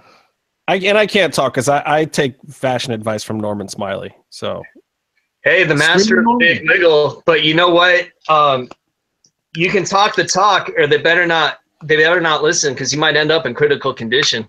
American males. Hey, you know what? American Males was awesome, but they No, don't hold a they- candle to high voltage. Hey, Byron. If um if the renegade Joe Gomez, well, no, wait, what? The desperado Joe Gomez came over to your house and uh, said that he wanted to take Billy Fever for a walk outside. Would you let him? No. Like if he brought his own cat leash? What I would do is I would cut him off the first time he started talking to me, and I would not talk to him again. What if um, the ghost of the renegade came over to your house and wanted to know if you had any Doritos? What I would do is I would say, "Hey, I know that you got screwed over with your gimmick, and also you're dead, but truth be told, you really sucked in the ring, and you shouldn't have ever been in it." Dude, you're doing the fucking Ghost Adventures provoking at that point. You're just gonna have an angry spirit in your house, Zak Bagans. You know what I need in my life? I need. A dead wrestler's ghost in your house? You know what? If a dead wrestler wants to haunt me in my dreams, he has to get in line. Are you guys still talking? I've gone into reading this book that I got. I don't, I don't know if you guys have read Dude, this. I'm playing PlayStation right now. Dude, what are you Nobody playing? knows what you're doing because you're you, we can't see you. Look, anyway, I think I'm I'm out of things to say. Do you guys have anything else to say? Yeah, I'm, I'm uh, looking forward to more Killshot Dante. I'm looking forward to the the Stardom girls and whatever they got planned for next week. That's going to be fun. I'm looking forward to some more UFCs because there's a bunch of them coming. There was two this past weekend, by the way. I didn't even talk about. It. There's like 15 fights last week. It was ridiculous. There was Bellator on Friday, two back-to-back UFCs on Saturday, and then a WWE pay-per-view on Sunday. My brain was mush by the end of the weekend. I don't even know what I saw anymore. Would, it, would that be the same effect that if beautiful Bobby Eaton came to your house and asked to eat Thanksgiving dinner with you and your family? Well, that is happening. Oh shit! I'd have him give the Alabama jam to the turkey. Hey, there was a um a, a Oh, come on. Byron, what are you doing? did I Are you tell you speaking guys- English? Hard my Did I ever tell you guys about how I thought I used to think when I was a kid that beautiful Bobby Eaton was someone with Down syndrome beating the odds? no, that's that's beautiful.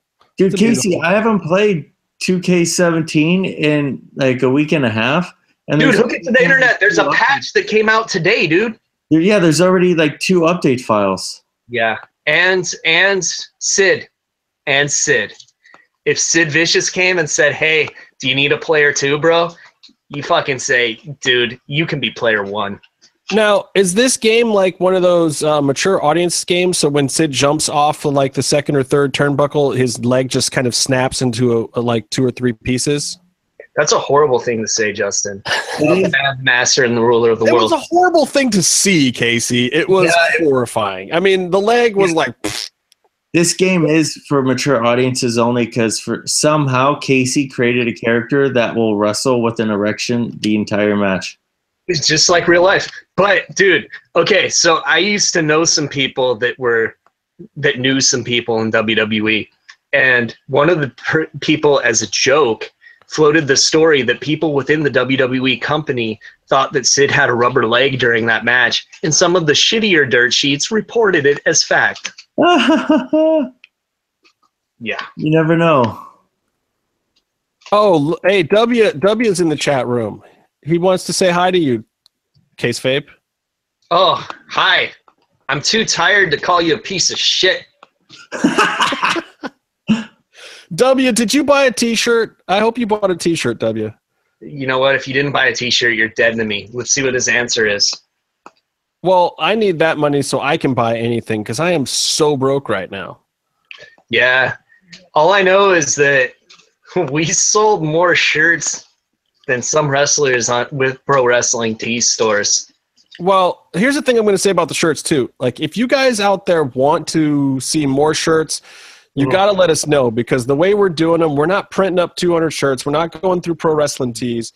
We're just doing these limited runs from time to time um, of, of a couple different designs. We have another design, but we probably won't do it for a while. So if you want to see that shirt again, if you didn't get one, uh, make sure you tell us. If you did get one, make sure you throw up a tweet and we'll give you a shout out on the show. We'll probably even show the picture or whatever. But Thank please, you for doing it. and, and and we this isn't like pro wrestling tees where we know who's bought the shirts. We don't have a clue who bought shirts and who don't. We don't get any of the information. Like I can send emails to the whole list of people who bought them, but I don't ever see the emails.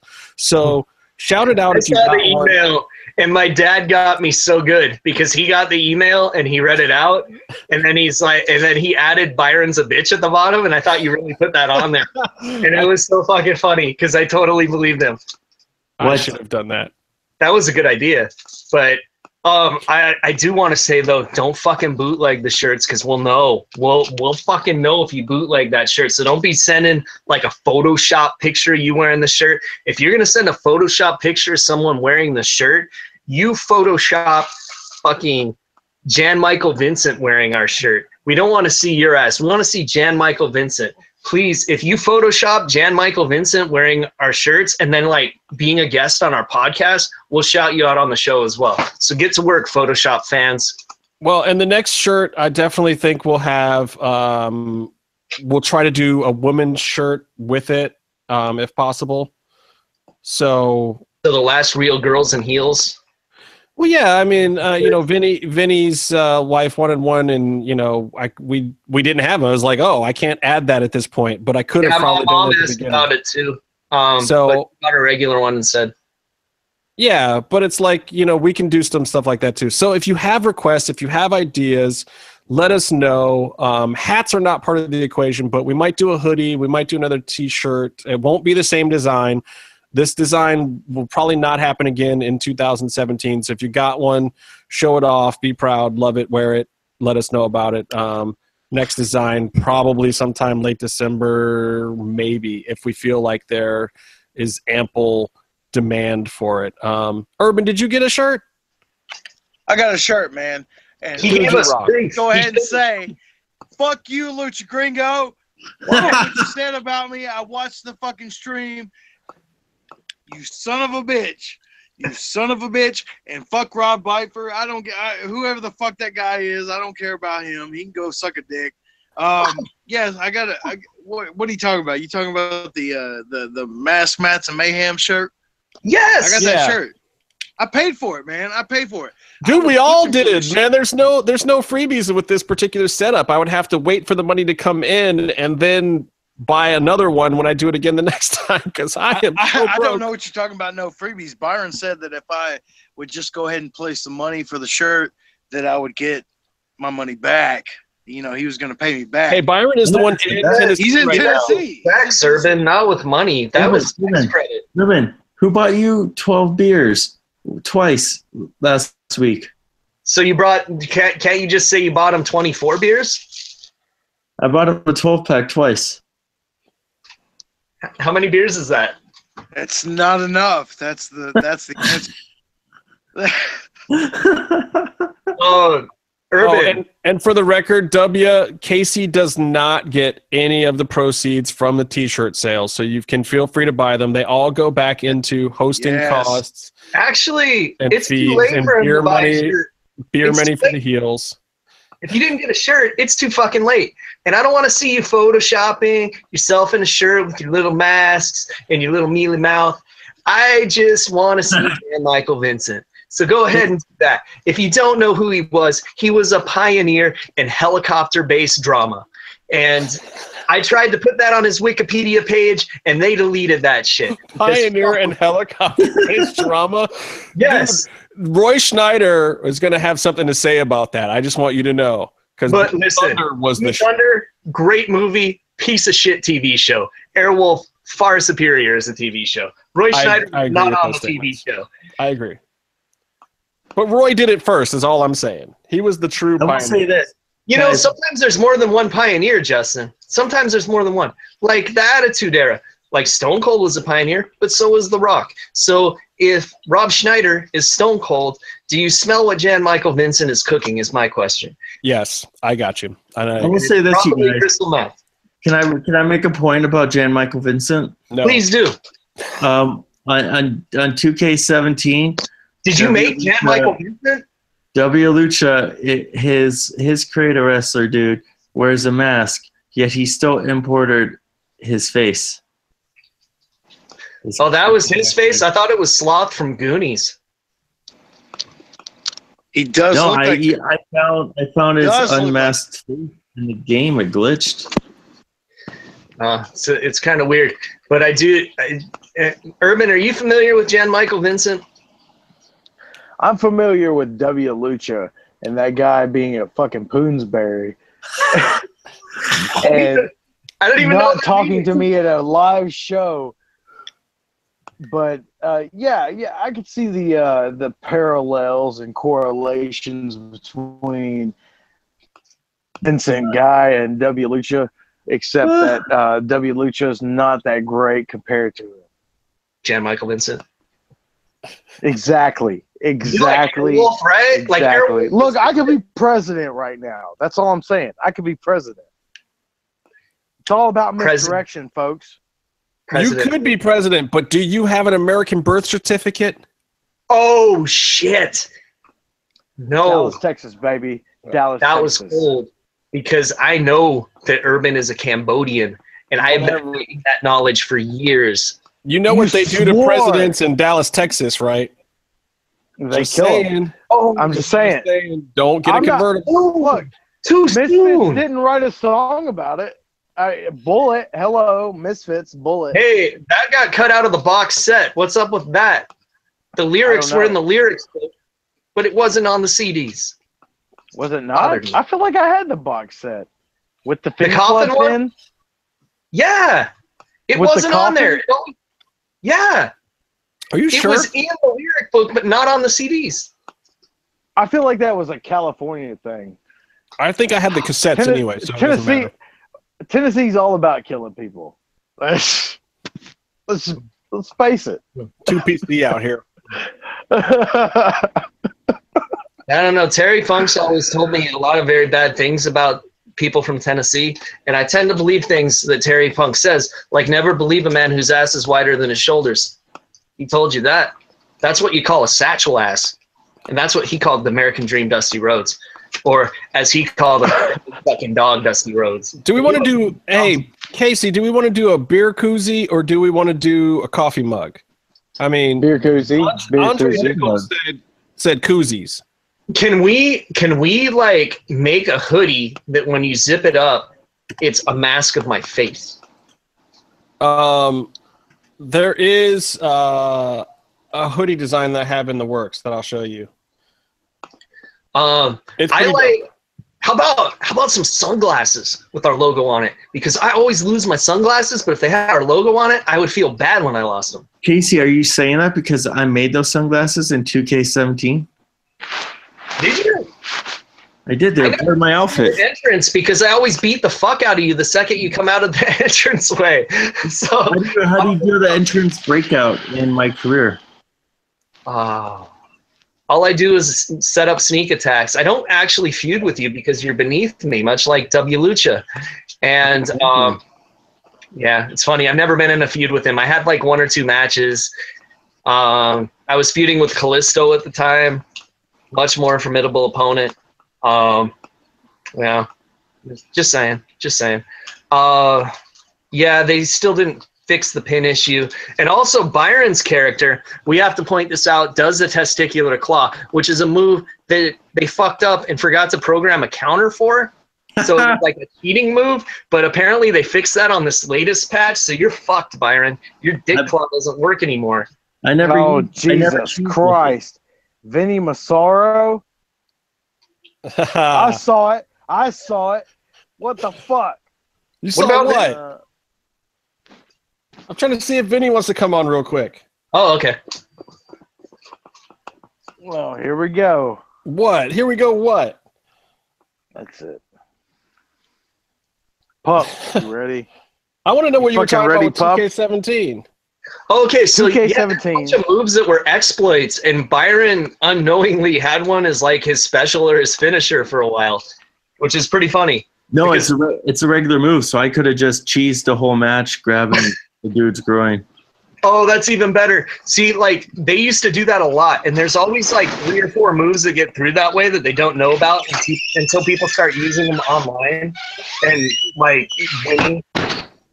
sounds like Freddie got him again. Jesus Christ! Oh my god. I was telling him before we started recording that his door sounds like Freddy Krueger scraping across a boiler room. Dude, I leave all my doors loud on purpose. Like I want to know when fools are coming and going. It's good. Yeah, it's a good strategy, actually. And I don't care if I wake people up in the house. Like I want to know. I want to hear every door every second that it moves in my house. I live in a barn. Nobody's gonna hear it. That is true. Valid point. Good point. Yeah, exactly. Where's Vinny Massaro at? I don't know. I just sent him an invite. Just because I sent him an invite doesn't mean he'll come.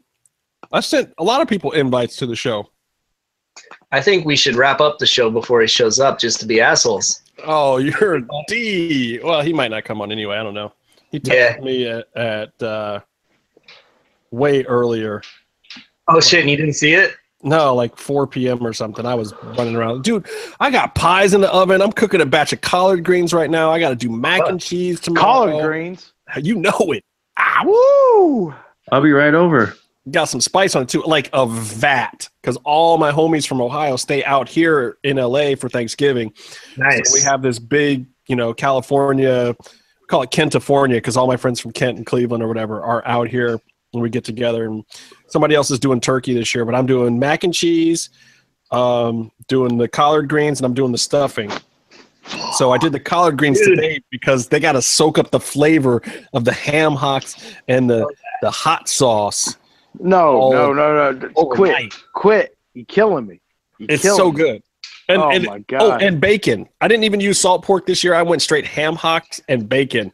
god. So good. So ah, good. Oh, dude, Damn it. that sounds amazing. Is is our is our awesome shirt designer Charlie going to be one of the people there? Yes, yes. And Charlie He- is bringing the Italian to Thanksgiving this year. I think he's doing a batch of gnocchis. And uh, love that. Dude, yeah, that's So way better than pumpkin pie. he's going to be whipping up potatoes at like 7 a.m. tomorrow morning, killing his arms. And he Uh, better. I was gonna say, give him an extra slice of pumpkin pie for making such awesome designs for us. I but don't know. I don't actually like pumpkin pie. Dude, I'll tell you what. This is how deep it goes with the shirts. Charlie bought a shirt. He didn't even get a shirt for free on the design that he made. He bought a shirt.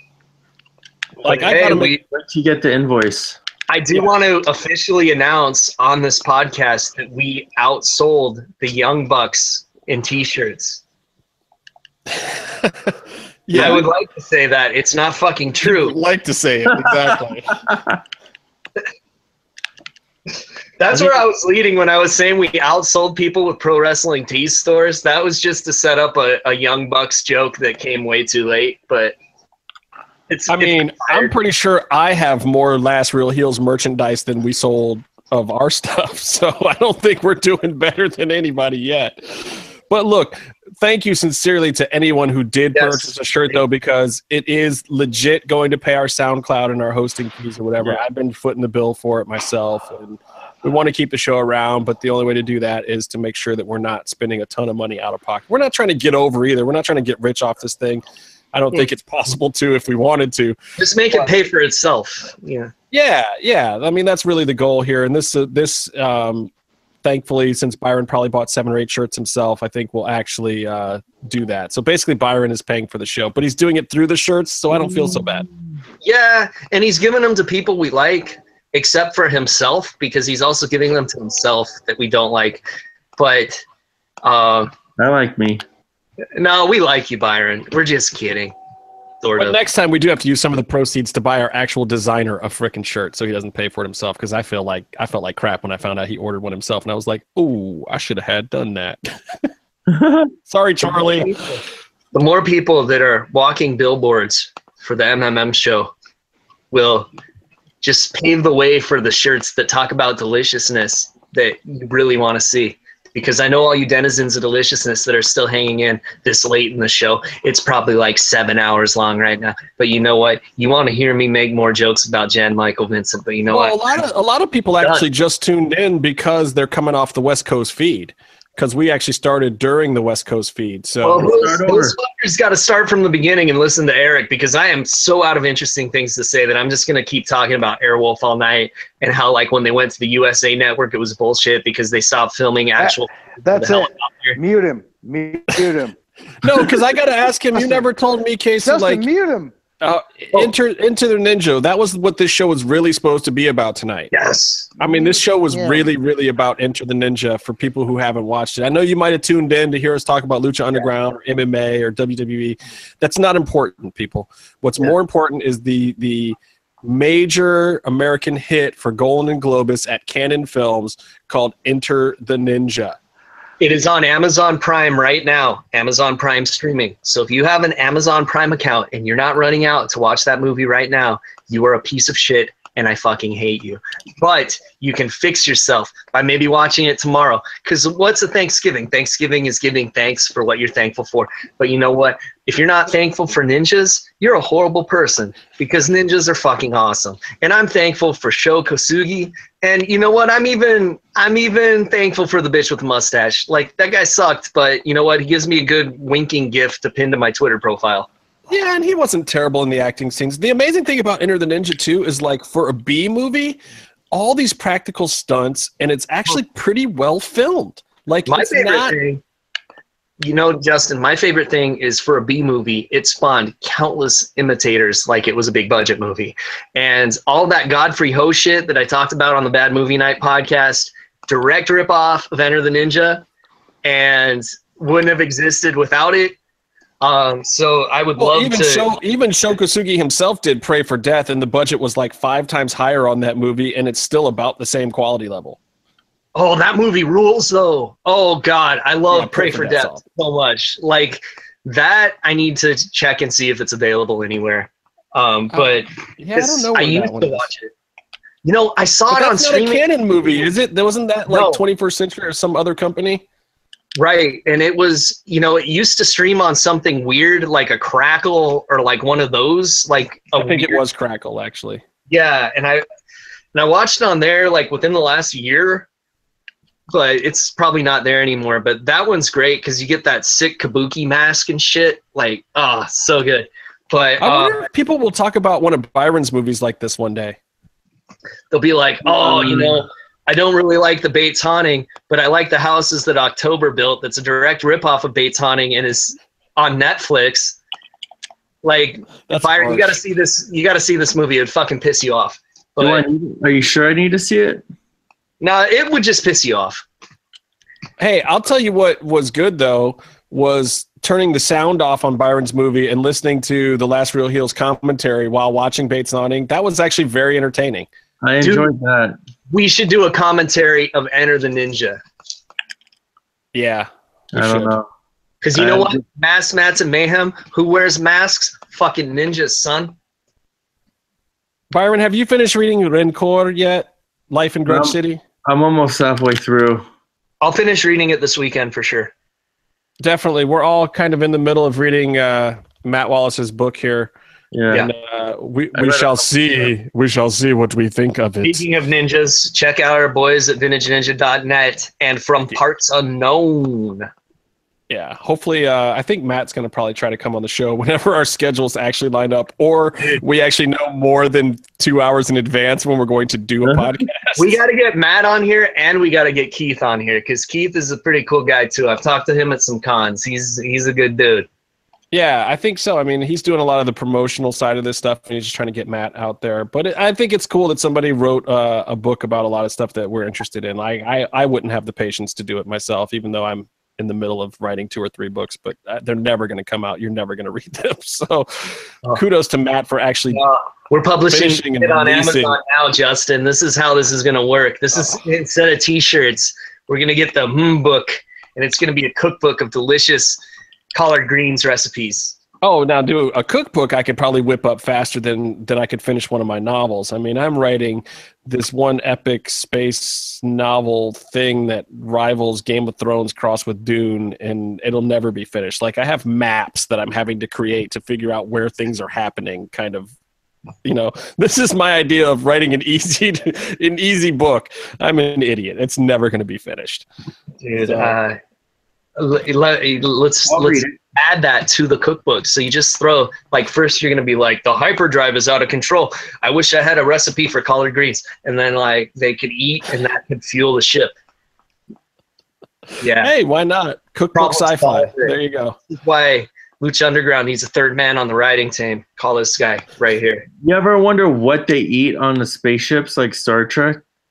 No, because I fucking ate They show it all astronaut ice time. cream, bro. Astronaut ice cream's delicious. You ever had it? Yeah, it's dehydrated. Yeah, it's awesome. But I heard it's bullshit and they never really eat it in space. And and on Star. Trek, they just use a replicator, and actually on the original series, they just kind of had a commissary. They just they eat regular food, man. In Star Wars, they drink fucking blue milk. It's amazing. It's space. It's not like hell or someplace weird. It's just outer space, man. Even our own astronauts, they had Tang, dude. and they have you know like, what always bothered me? gravy. You know how like you watch Star Wars and they talk like normal people, right? But somebody calls somebody a chicken in one of the Star Wars movies, and that always bothers me because that means chicken exists and it's not some weird like alien. It's just fucking chicken, and you never see like a regular ass chicken in any of the movies. So why is somebody calling someone a chicken? That fucking bugs me, man. Did I, I don't tell know. you that? though. I like to unwelcome. think that, that chickens are so easy to raise that they just spread throughout the universe, and that you know things really taste like chicken because they are. They're chicken everywhere in the universe. It's just chicken. I just, I just want to eat wampa. It's the Matrix, man. The Matrix. God, I feel like we just got to run in by fucking Bray Wyatt. I love it. I love I love it when Urban just chimes in. Um, speaking of which, they actually got a whole lot of drug references into Lucha Underground tonight. They may have insinuated that the Rabbit Tribe may be under the influence of some things. Nah. Has the wrestling show really gone there? There, like there? Yeah, Well, Rob Van Dam had some shirts. Well, you know. but that was that was the Peyote's not a drug, man. It's a cactus. That's all I'm saying. So what you're saying is they're really big fans of Cactus Jack? Yes, exactly. Now, see, but when the Rabbit Tribe gimmick first started, and and we were, I was at this match that that happened tonight. I was really feeling like it was more of an ecstasy gimmick.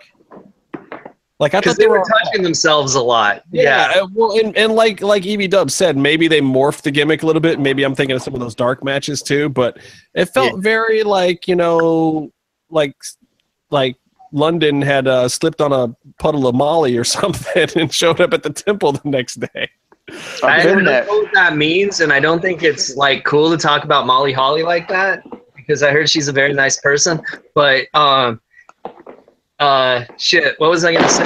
Oh, um, yeah, there were other versions of this gimmick. I don't think we can talk about them just in case they give them to someone else. But like complete re-gimmick, like complete, Yeah. absolutely different.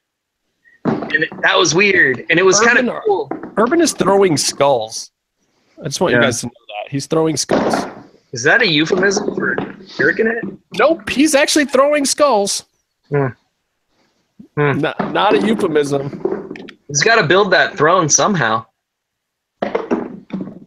Is this our Conan the King throne after all? Uh, did I did I ever go over the theory of why those skulls were all baby sized? Because it's kind of fucked up. Ooh, Why? gruesome. Well, because Catrina's lived a really long time, and Mills probably accidentally got her pregnant like 50 million times. Oh Jesus! What is going on? That's it. I gotta. I yeah. I have to leave on that note. I think we all do. Yeah, I think we all do. I think I think that's it. We're just gonna leave it right there, folks. I get somewhere Um. Baby skulls. Until next time, stay calm and stay in the mix.